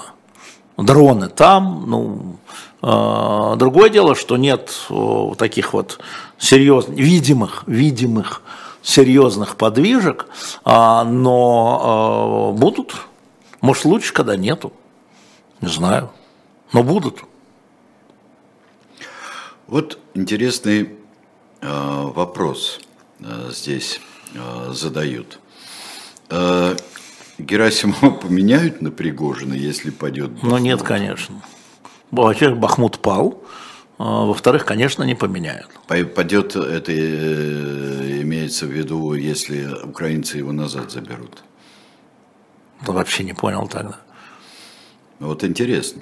Неинтересно, потому что Бахмут Пригожин приписывает к себе. себе. Он приписывает к себе, но, а, значит, я интерпретирую. Интерпретирую. Сейчас выводят а, Вагнера, Пригожин, да. выходит.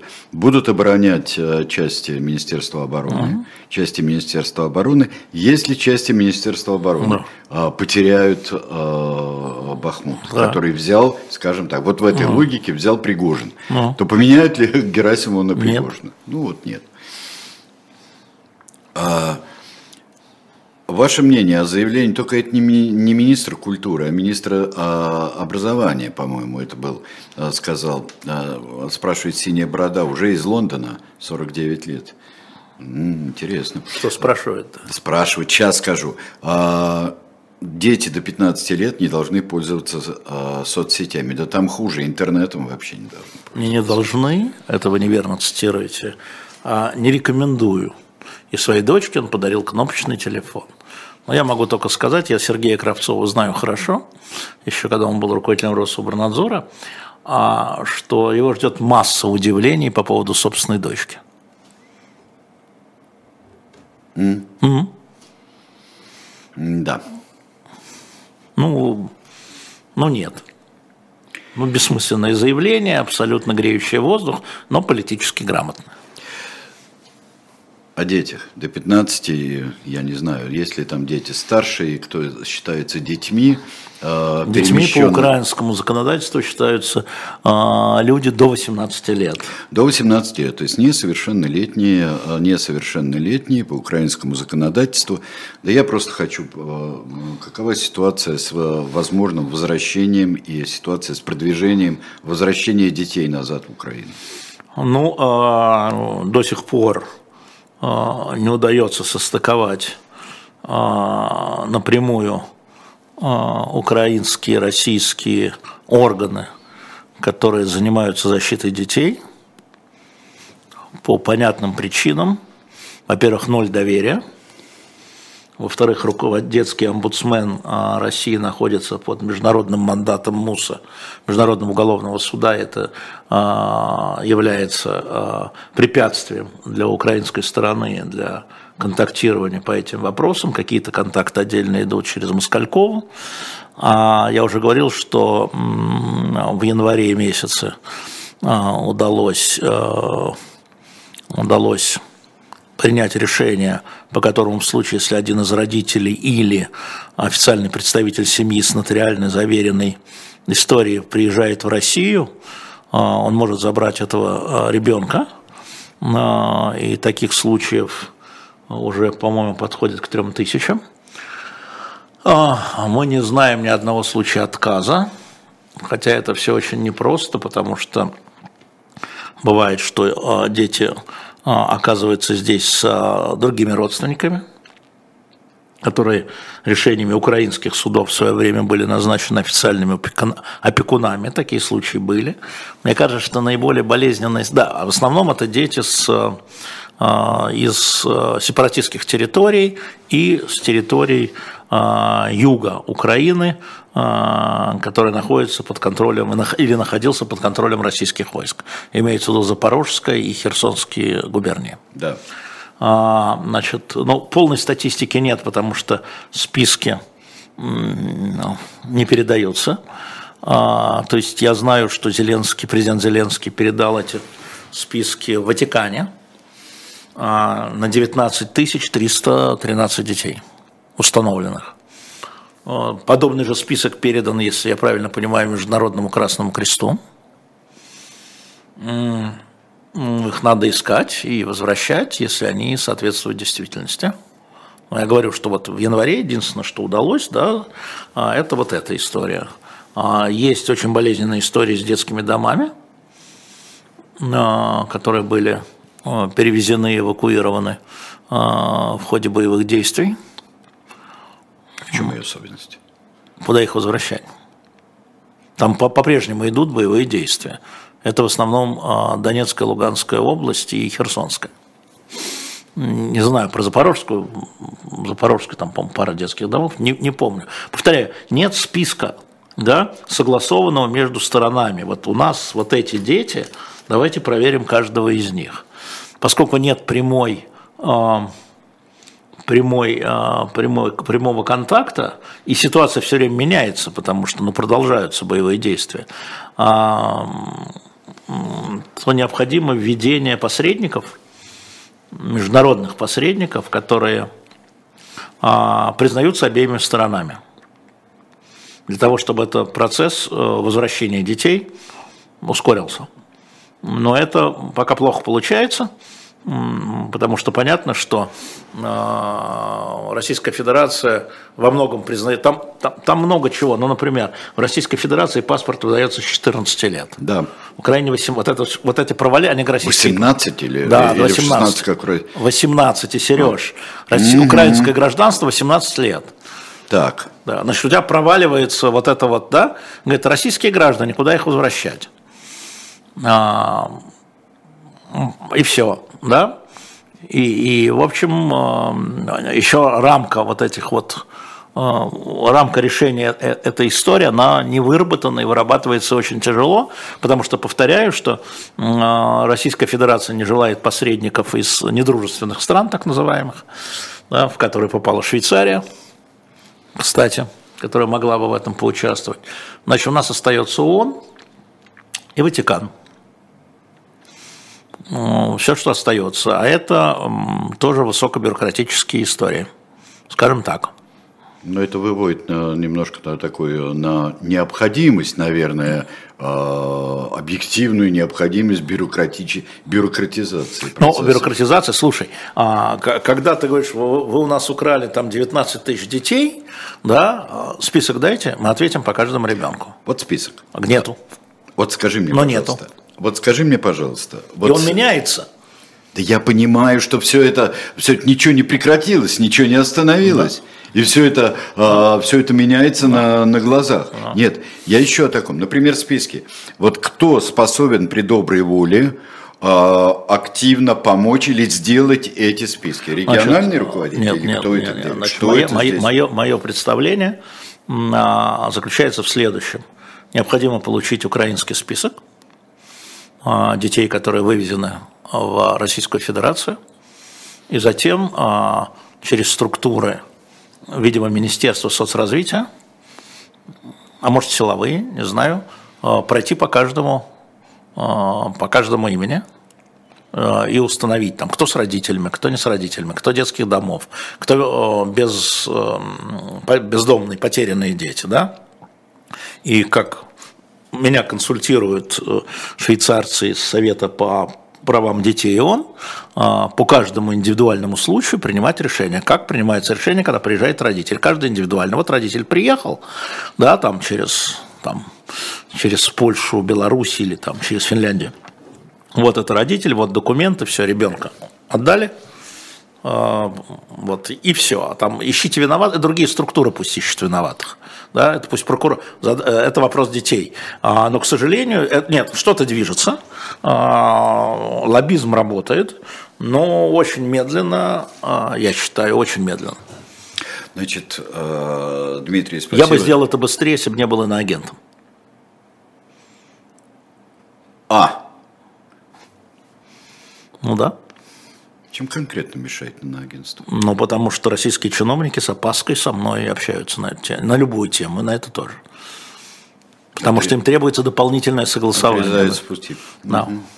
А, да, друзья, значит, э, спасибо Дмитрий Ковальчук и все остальные. 16 лет возраст получения паспорта в Украине.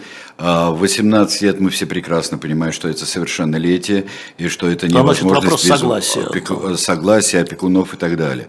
А, вот в чем дело. А, да, и э, все то, что 16 лет, это не облегчает проблемы.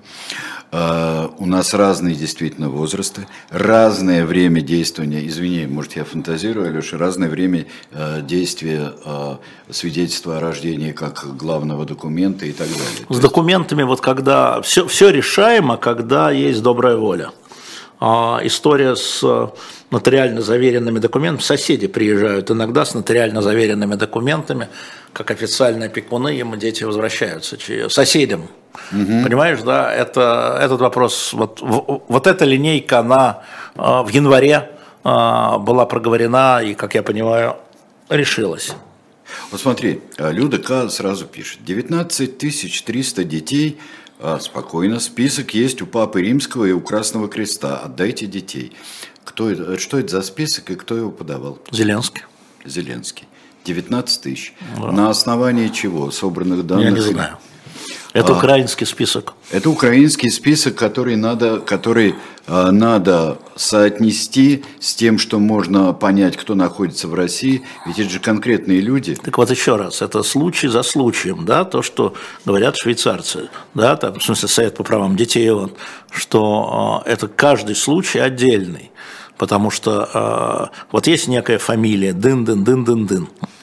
Потом выясняется, что это фамилия, что этот ребенок а, значит, решением украинского суда, внимание, Сереж, от 11 -го года, суда от 11 -го года, от 11 -го года, от 11 -го года есть название суда, передан в опеку дедушке.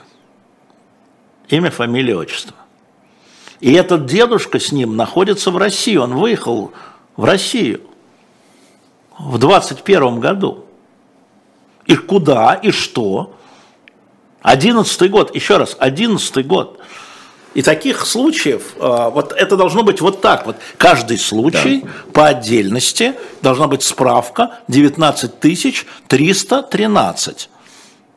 Значит, в докладе а, апрельском, которое Львова-Белова направила Путину, 6 тысяч детей. Значит, списки надо сравнить, понимаете, а их невозможно сравнить. Но их необходимо сравнить. Ну, это первая, зада... ну, это первая задача. А для этого, поскольку эта проблема выходит уже из э, двустороннего, даже не двустороннего, это российские дети, все, они российские, все. Все дети из Запорожья российские, да, те, да, и все, и чего. И, и все. Как, и, и все. Остановка. И, нет, угу. не, не остановка, а, а бадание. Бадание. Бадание, да. А, бадания. Да? А, по, этому, по этому поводу, понимаете, а, Людка, я все понимаю, но это работа.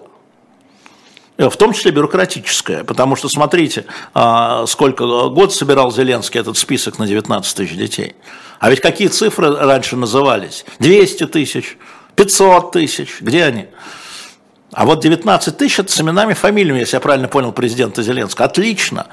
Но, повторяю, украинские э, власти не идут на, по этому вопросу. Вот по обмену военнопленными идут. А по вопросу детей не идут на контакты с э, понятно кем. Более того, я вам скажу, как раз когда я был там, э, здесь в Москве задержали женщину, которая занималась, э, украинскую гражданку, которая занималась с организацией Safe Ukraine, значит, возвращением детей. Да? Что с ней сделали? Сказать? Ее выслали. Сейф Украина – это волонтерская, да, отлично да, да, работающая, знаю, да. с моей точки зрения, э, по возвращению детей украинская организация. Но, подождите, а вот с российской-то стороны, если они в России, эти дети, это очень э, деликатно, видите, я говорю очень осторожно, это очень деликатная, тяжелая работа, а, потому что когда нет доверия, ну нет доверия, ну тогда все, тогда все, все в жопу, что называется, все друг друга посылают в жопу. Вот буквально, на разных языках, на самом деле. И э, кусочек удалось сделать там, да, как бы э, разным людям, но э, топчемся. Но движется, но топчемся. Николай из Вологды, 38 лет. Наш постоянный зритель. Да, да, а в российской власти вообще есть люди с желанием решить проблему детей? Да видите ли, Николай, они эту проблему не очень-то видят правильно. Или, вернее, они видят ее по-своему. Я вам говорю, вот с самого начала, когда в октябре начали этим заниматься, я начал этим заниматься, в октябре, Ира Баблоян меня значит, э, на это дело запустила, я бы сказал, мой начальник Ира Баблоян, а, или вдохновитель. А, говорить с людьми, они говорят, подожди, мы их спасли. Мы же их вытащили из-под... Их же обстреливала, вот на сепаратистскую территорию обстреливал кто? Украинская сторона. Мы их оттуда вытащили. Более того, я вам скажу, детские дома, которые там находились, на этих сепаратистских территориях, по украинским законам, значит, они являются официальными представителями детей. Детские дома. Они просили их эвакуировать в Россию. Директор который является по украинскому закону официальным представителем. Эвакуировать. Дальше что? Вернуть назад невозможно, потому что там продолжается, все вы это знаете, там ждут наступления, контрнаступления, там то все пятое, десятое. Понимаете? Поэтому, когда говоришь, когда начинаешь вот, э, объяснять, хорошо, мы, вы их спасли, окей, отлично, вы герои, да, вытащили, а теперь их надо вернуть, э, реальный вопрос, куда? Кому? Это теперь наша территория, говорят они мне. Подожди, а ага. а кому? Нет, а кому вот в эту географическую, в какую географическую точку это надо вернуть? Потому что родственники этих детей, даже отказники, они в этой точке. Нельзя детский дом из Донецка вернуть во Львов. А, Людока пишет, Людока, можно я продолжу еще раз? Почти, да. а, почти. А, а что вы не говорите про бабушку, которая умерла, когда приехала за внуком? Это тяжело для пожилых людей. Я не очень понимаю, о чем вы сейчас говорите. А таких трагедий ни одна, ни две, ни три.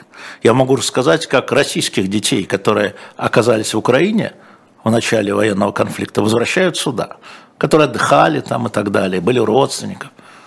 И чего? Я вам скажу про бабушку. Это вернет какого-нибудь ребенка?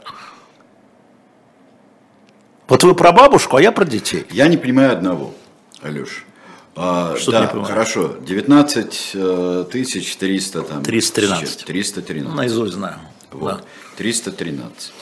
Да. То, что этот список есть, да. Это не значит, э, это ведь э, не отменяет необходимости соединить людей, э, детей, которые находятся в этом списке, с теми, кого можно найти. У нас нет списка, у нас нет организации. Я тебе говорю, вот у нас есть другое. Я думаю, что у Львова и Белова есть этот список на 6 тысяч детей. Хорошо, 19 и 6. Вот они есть, два списка. Ну хорошо, где-то есть. Вот так надо списки тысяч. получить. Ну, конечно, надо получить списки. Хорошо, есть 19. Отлично, охотно верим. Есть 6 э, тысяч. Да. Где они соответствуют? Да. Как бы не получилось 25 так нет списка, тысяч. мы не видим, где сравнить. Где дайте на стол, я посажу нашу референтуру, и они начнут сравнивать. Вот наших девочек посажу. Элементарно, как и делать. Ну, не элементарно. Видишь, элементарно не... сравнить. А элементарно сравнить, да. Элементарно сравнить. На самом деле там выяснится, что значит вот этот человек жил здесь, а потом переехал сюда, и пока мы говорили, он уже переехал туда. Ну и что? Не найдем следов. Значит так. Находится у 100, находится у 200, находится у 300. Да, да, да. Результат, меня, меня, результат. не убеждай, меня не убеждай. Я говорю еще, сейчас уже до 3000 детей а, вернулось в Украину. Около трех тысяч. Ну, до трех тысяч. До 3 но на начало апреля две с половиной. Оксана Ефремова говорит, пусть этим занимаются профессионалы с двух сторон. Пусть. Кого вы имеете в виду? Пусть. Львова Белова, профессионал, пожалуйста. Хорошо. Пусть. Нет, а пусть занимаются.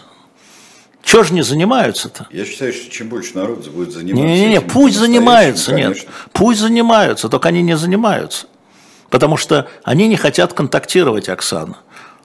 И огромную работу делает уполномоченный по правам человека Украины Дмитрий, опять забыл фамилию. А, я, у меня все время Лубунец возникает, он Либунец, он, да? А, Лубинец. Лубинец, Дмитрий Лубинец, совершенно верно. Огромную работу делает, но это нельзя делать в разрыве, потому что дети-то здесь. Вот Кто сшивать-то будет? Я обожаю людей, Обожаю. которые останавливаются. Ты очень вообще наивный. Я обожаю людей, Особенно вот э, твоего тезку Алексея. Нет плохих людей с именем Алексей. А он говорит, значит, русские фашисты, как он считает, да. оккупировали Украину, так. угнали детей в Россию. Так. О чем еще можно здесь трындеть? Не знаю, Мать. пойдите прочь отсюда. Да я не понимаю. Да пойдите я прочь отсюда. Я не понимаю. Это нужно дожидаться какой-нибудь э, гаги недостигаемой, чтобы потом, через сколько-то там времени, э, выяснять, да нет, где кто. Алексей, вы можете сидеть и бубнить.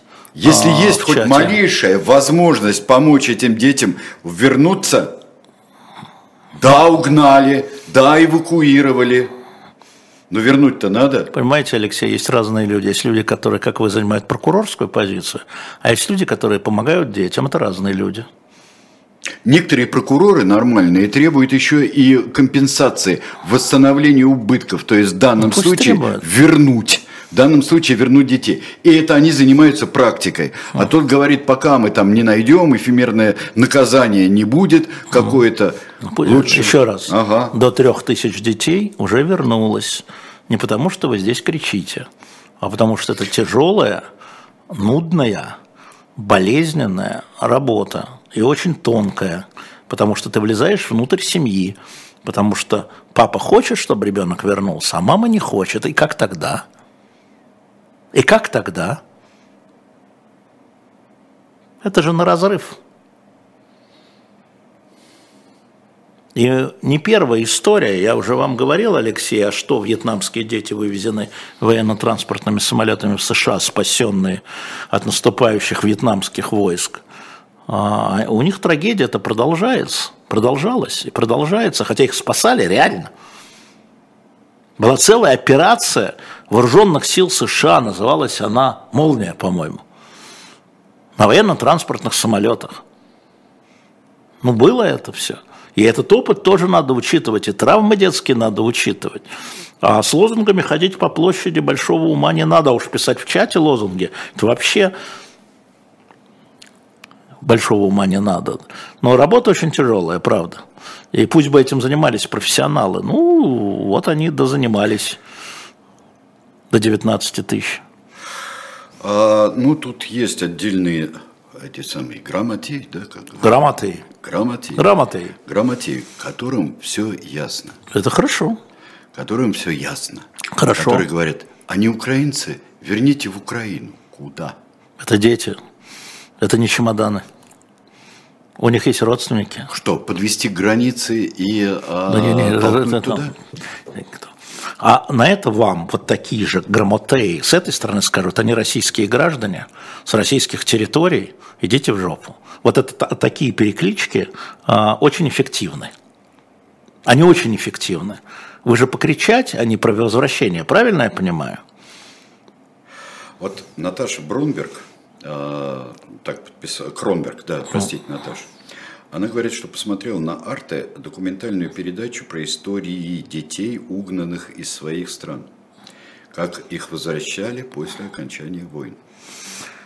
Это реальный ужас. Вот это ужас. реальный ужас. Ужас был, нет, возвращением. Это, у тебя каждая история ужас. У тебя каждая история, потому что это травма для ребенка. Мы, речь идет о детях, не просто угнут, а это травма. И вам а, это все должно сопровождаться профессиональными детскими психологами. А, я уже рассказывал вам про детский дом, который, где были дети а, альтернативного развития, перевезенного в Россию. И вообще трогать было бы нежелательно, потому что это смена обстановки. Его вернули, его вернули, по-моему, в Запорожскую область. Главное, чтобы там больше не было боев. Вообще-то. Но его вернули. Но а, от того, что вернули, травма не исчезла. Поэтому это нужно сопровождать псих. Это, это длинная, тяжелая работа. Травму легко нанести. Да, это вообще. Это вообще. Легко нанести, легко под каким-то предлогом, благородным или абсолютно неблагородным, абсолютно. переместить, увести, депортировать, что угодно сделать. А разгребать это – и причем, если есть хоть малейшая возможность разгрести это прямо сейчас. Смотри, нет списка на 19 тысяч детей. Есть 19 тысяч отдельных историй. Вот я столкнулся с этим, я тоже думал, что а что тут, вернули в Украину. А вот вам история. Вот как писали некоторые, не понимающие, грамотеи.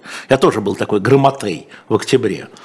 А оказалось, что, э, скажем, детские дома – это основная часть детей, родственники-то в таком-то, таком-то городе, а он сейчас находится под э, бомбежкой. Он находится под бомбежкой. А вы знаете, что есть детский дом, например, э, из Мариуполя, который украинские власти успели эвакуировать. Знаете, куда эвакуировали? Не в Украину – в Швейцарию.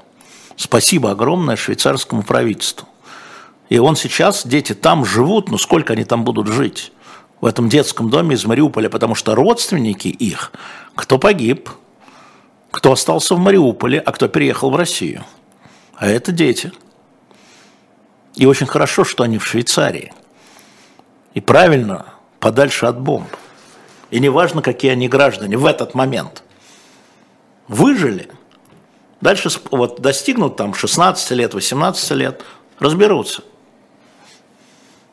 Вот надо такие, как бы это сказать, коридоры делать, понимаете? А, Руслан из Дубая. Ну, хорошо. 32 года. Вы общаетесь с европейскими политиками. Как да. они отзываются о наших политиках и как собираются с ними работать после всех слов перед СВО, угу. что никакого конфликта не будет? Да, а, Руслан, по этому поводу, ну, я бы сказал так, что вам ответил на этот вопрос недавно в Кишиневе президент Макрон. Он сказал, что он будет вести переговоры с Путиным, будет продолжать вести переговоры с Путиным потому что только это может остановить войну. А, вот так они и говорят. А с кем вести переговоры? С кем вести переговоры про Россию? С кем? Вот послезавтра, Руслан, в Брюсселе – будет круглый стол, который делает Европейский парламент, там бывший премьер-министр э, Литвы, бывший премьер-министр Польши, Литвы Кубилис, Польши Чемашевич, куда позвали представителя российской оппозиции, разной. А, там и Гарри Каспаров, там и Владимир Милов, там и Михаил Ходорковский а, будет выступать, там и, Сергей Пархоменко, там будут выступать. Но а, для того, чтобы а, вернуть детей, да? вернуть военнопленных, обменяться военнопленными, остановить э, э, вооруженные действия, э, а, вернуть войска в казармы российские, да? придется разговаривать с руководством Российской Федерации. Вот что говорят европейские политики. Они это хорошо понимают. Сейчас это вот это руководство. Поэтому они так меня все время спрашивают, там, а вот выборы 24 года. Я говорю, Путин. А, говорит, а вот если не Путин, я говорю, если не Путин, то Путин. А, вот, ага, понятно. То есть они готовятся дальше, да, там, как бы они ни относились, они посмотрят, они понимают, что это выборы такие, как бы сказать, не такие, как у них, скажем, скажем, мягко, да, ну а с кем, а с кем другим? Кто другой представляет государственную силу, государственную власть и государственную легитимность для них – это вот для вас, Руслан, вы можете сказать, что вот не мой президент, да? А для них он сторона переговоров. И я когда их спрашиваю про военного преступника, говорю, вот для вас Путин кто? Это а, военный преступник или человек, который а, возглавляет Россию? Знаете, как мне ответил один руководитель? Он сказал, это сторона переговоров, Алексей. Вот я ответил на ваш вопрос, Руслан. Я думаю, да. да. Это все очень прагматично. Они, да. да, у них свои интересы. Прекратить вот это вот, да, и чтобы Россия на них не нападала. Все. Других интересов у них нет. А, Даниил а, из Иванова, 29 лет, он открывает а, важную тему, о которой надо поговорить в особо, где-нибудь в дилетанте или где-нибудь еще. Как возвращали советских детей во время и после Великой Отечественной войны, или не возвращали, когда, как, все это, это была Вообще... Не готов ответить, это надо изучать вопрос. Вот я про это и говорю, что это не для ответа сейчас, а это очень интересная, это замечательная и тяжелая тема. Там угоняли не детей, а работоспособное население, целенаправленно угоняли во время Второй мировой войны а, трудоспособное население для работы на предприятиях. Да, Там не было операции отдельной по угону детей. А, и э, там было очень много Но разных сейчас, тоже нет этой операции, кстати. Нет, господи, там было очень много абсолютно мучительных. И вот ты знаешь, пусть занимаются профессионалы, я всегда вспоминаю историю, э, ну, в общем так, для сокращения моей тети, которая потеряла э, детей, э, потеряла детей во время отступления из-под Киева и когда эвакуировали детей. Она пешком прошла после освобождения Киева, она пешком прошла, выясняя много-много, десятки, сотни километров маршрут, по которому могли исчезнуть. Это внутри дети. страны. Внутри страны. Это уже после освобождения э, Внутри Киева. Советского Союза. Внутри Советского Союза. Она прошла и ничего не могла узнать, она прошла сотни километров. И именно своими ногами она своих детей нашла, в конце концов. А многие не нашли? А многие если, не нашли? Если бы она сидела и ждала. А, ну да, профессионалов. Не, профессионал это очень важно. Еще раз Конечно, повторю, между профессионалами... И посредники важны. И... А, между профессионалами сейчас, ну, ситуация такая, сейчас нет доверия. Значит, нужны посредники, как выяснилось, международные, потому что внутри этих посредников нет. Что касается опять профессионалов, то, а, понимаете, существует масса НКО, добровольных движений. Я вам назвал «Сейф Украина», я могу назвать российские движения. А, они тоже не профессионалы, но они всячески помогают как минимум адаптироваться к ситуации детям. Это дети, еще раз, это не взрослые. Да? И здесь нужна особый такт и деликатность. А, если другие проявляют и проявили неделикатность и бестактность, это не значит, что мы должны делать то же самое. Дети не чемоданы, да, которые вот можно так перемещать. Так я говорю, главная проблема на самом деле это дети без родителей, вот потерянные, да, и детские дома. А, и этим надо, ну и кто не хочет, пусть не занимается. Чего тут можно говорить-то? Я уже говорил, что у людей э, есть свои личные репарации. Так, хорошо, наверное, все. Мы напомним, что у нас последние два дня а, на предзаказе Сегодня нашим завтра, комиксом, да. на нашем комиксе, спаси, кстати, про детей, «Спасти цесаревича Алексея», а, значит, на shop.diletant.media, вот. И, конечно, у нас новая биография Наполеона, которую написал историк, который изучил 30 тысяч его писем, это новое у нас на сайте shop.diletantmedia. И, конечно, у нас еще есть, половину мы уже продали, а, шеститомник Черчилля «Вторая мировая война». На самом деле там есть очень интересная книга Поп Гапона «Японские винтовки» а, и а, книга про Александра Третьего тоже очень интересная. Я скажу коротко, что сейчас на канале «Дилетант» Никита Василенко и Анна Наринская по Zoom а, будет, будут разговор в книжном казино на тему «Две России. Понимают ли иммигранты оставшихся?» И книжечки, естественно, Николая Александрова будут. На «Живом гвозде» в 15.05 Одна, Ольга Журавлева, а в 16 «Высокие лбы», премьера, запись Андрей Санников, лидер гражданской компании «Европейская Беларусь» и а, Елена Сервитац – ведущие. Ну и если я напомню вам, что для развития канала, для новых программ было бы желательно, чтобы вы помогали нам донатами. Вы видите в верхнем левом углу а, три возможности. Российские карты, зарубежные карты и ежемесячная подписка на наш канал, который тоже а, приносит нам возможность развиваться. И подписывайтесь, если у вас нет финансовых возможностей, просто подпишитесь на наш канал, тогда будет продвигаться больше, и у нас будет больше возможностей. Спасибо большое. Спасибо, всего доброго.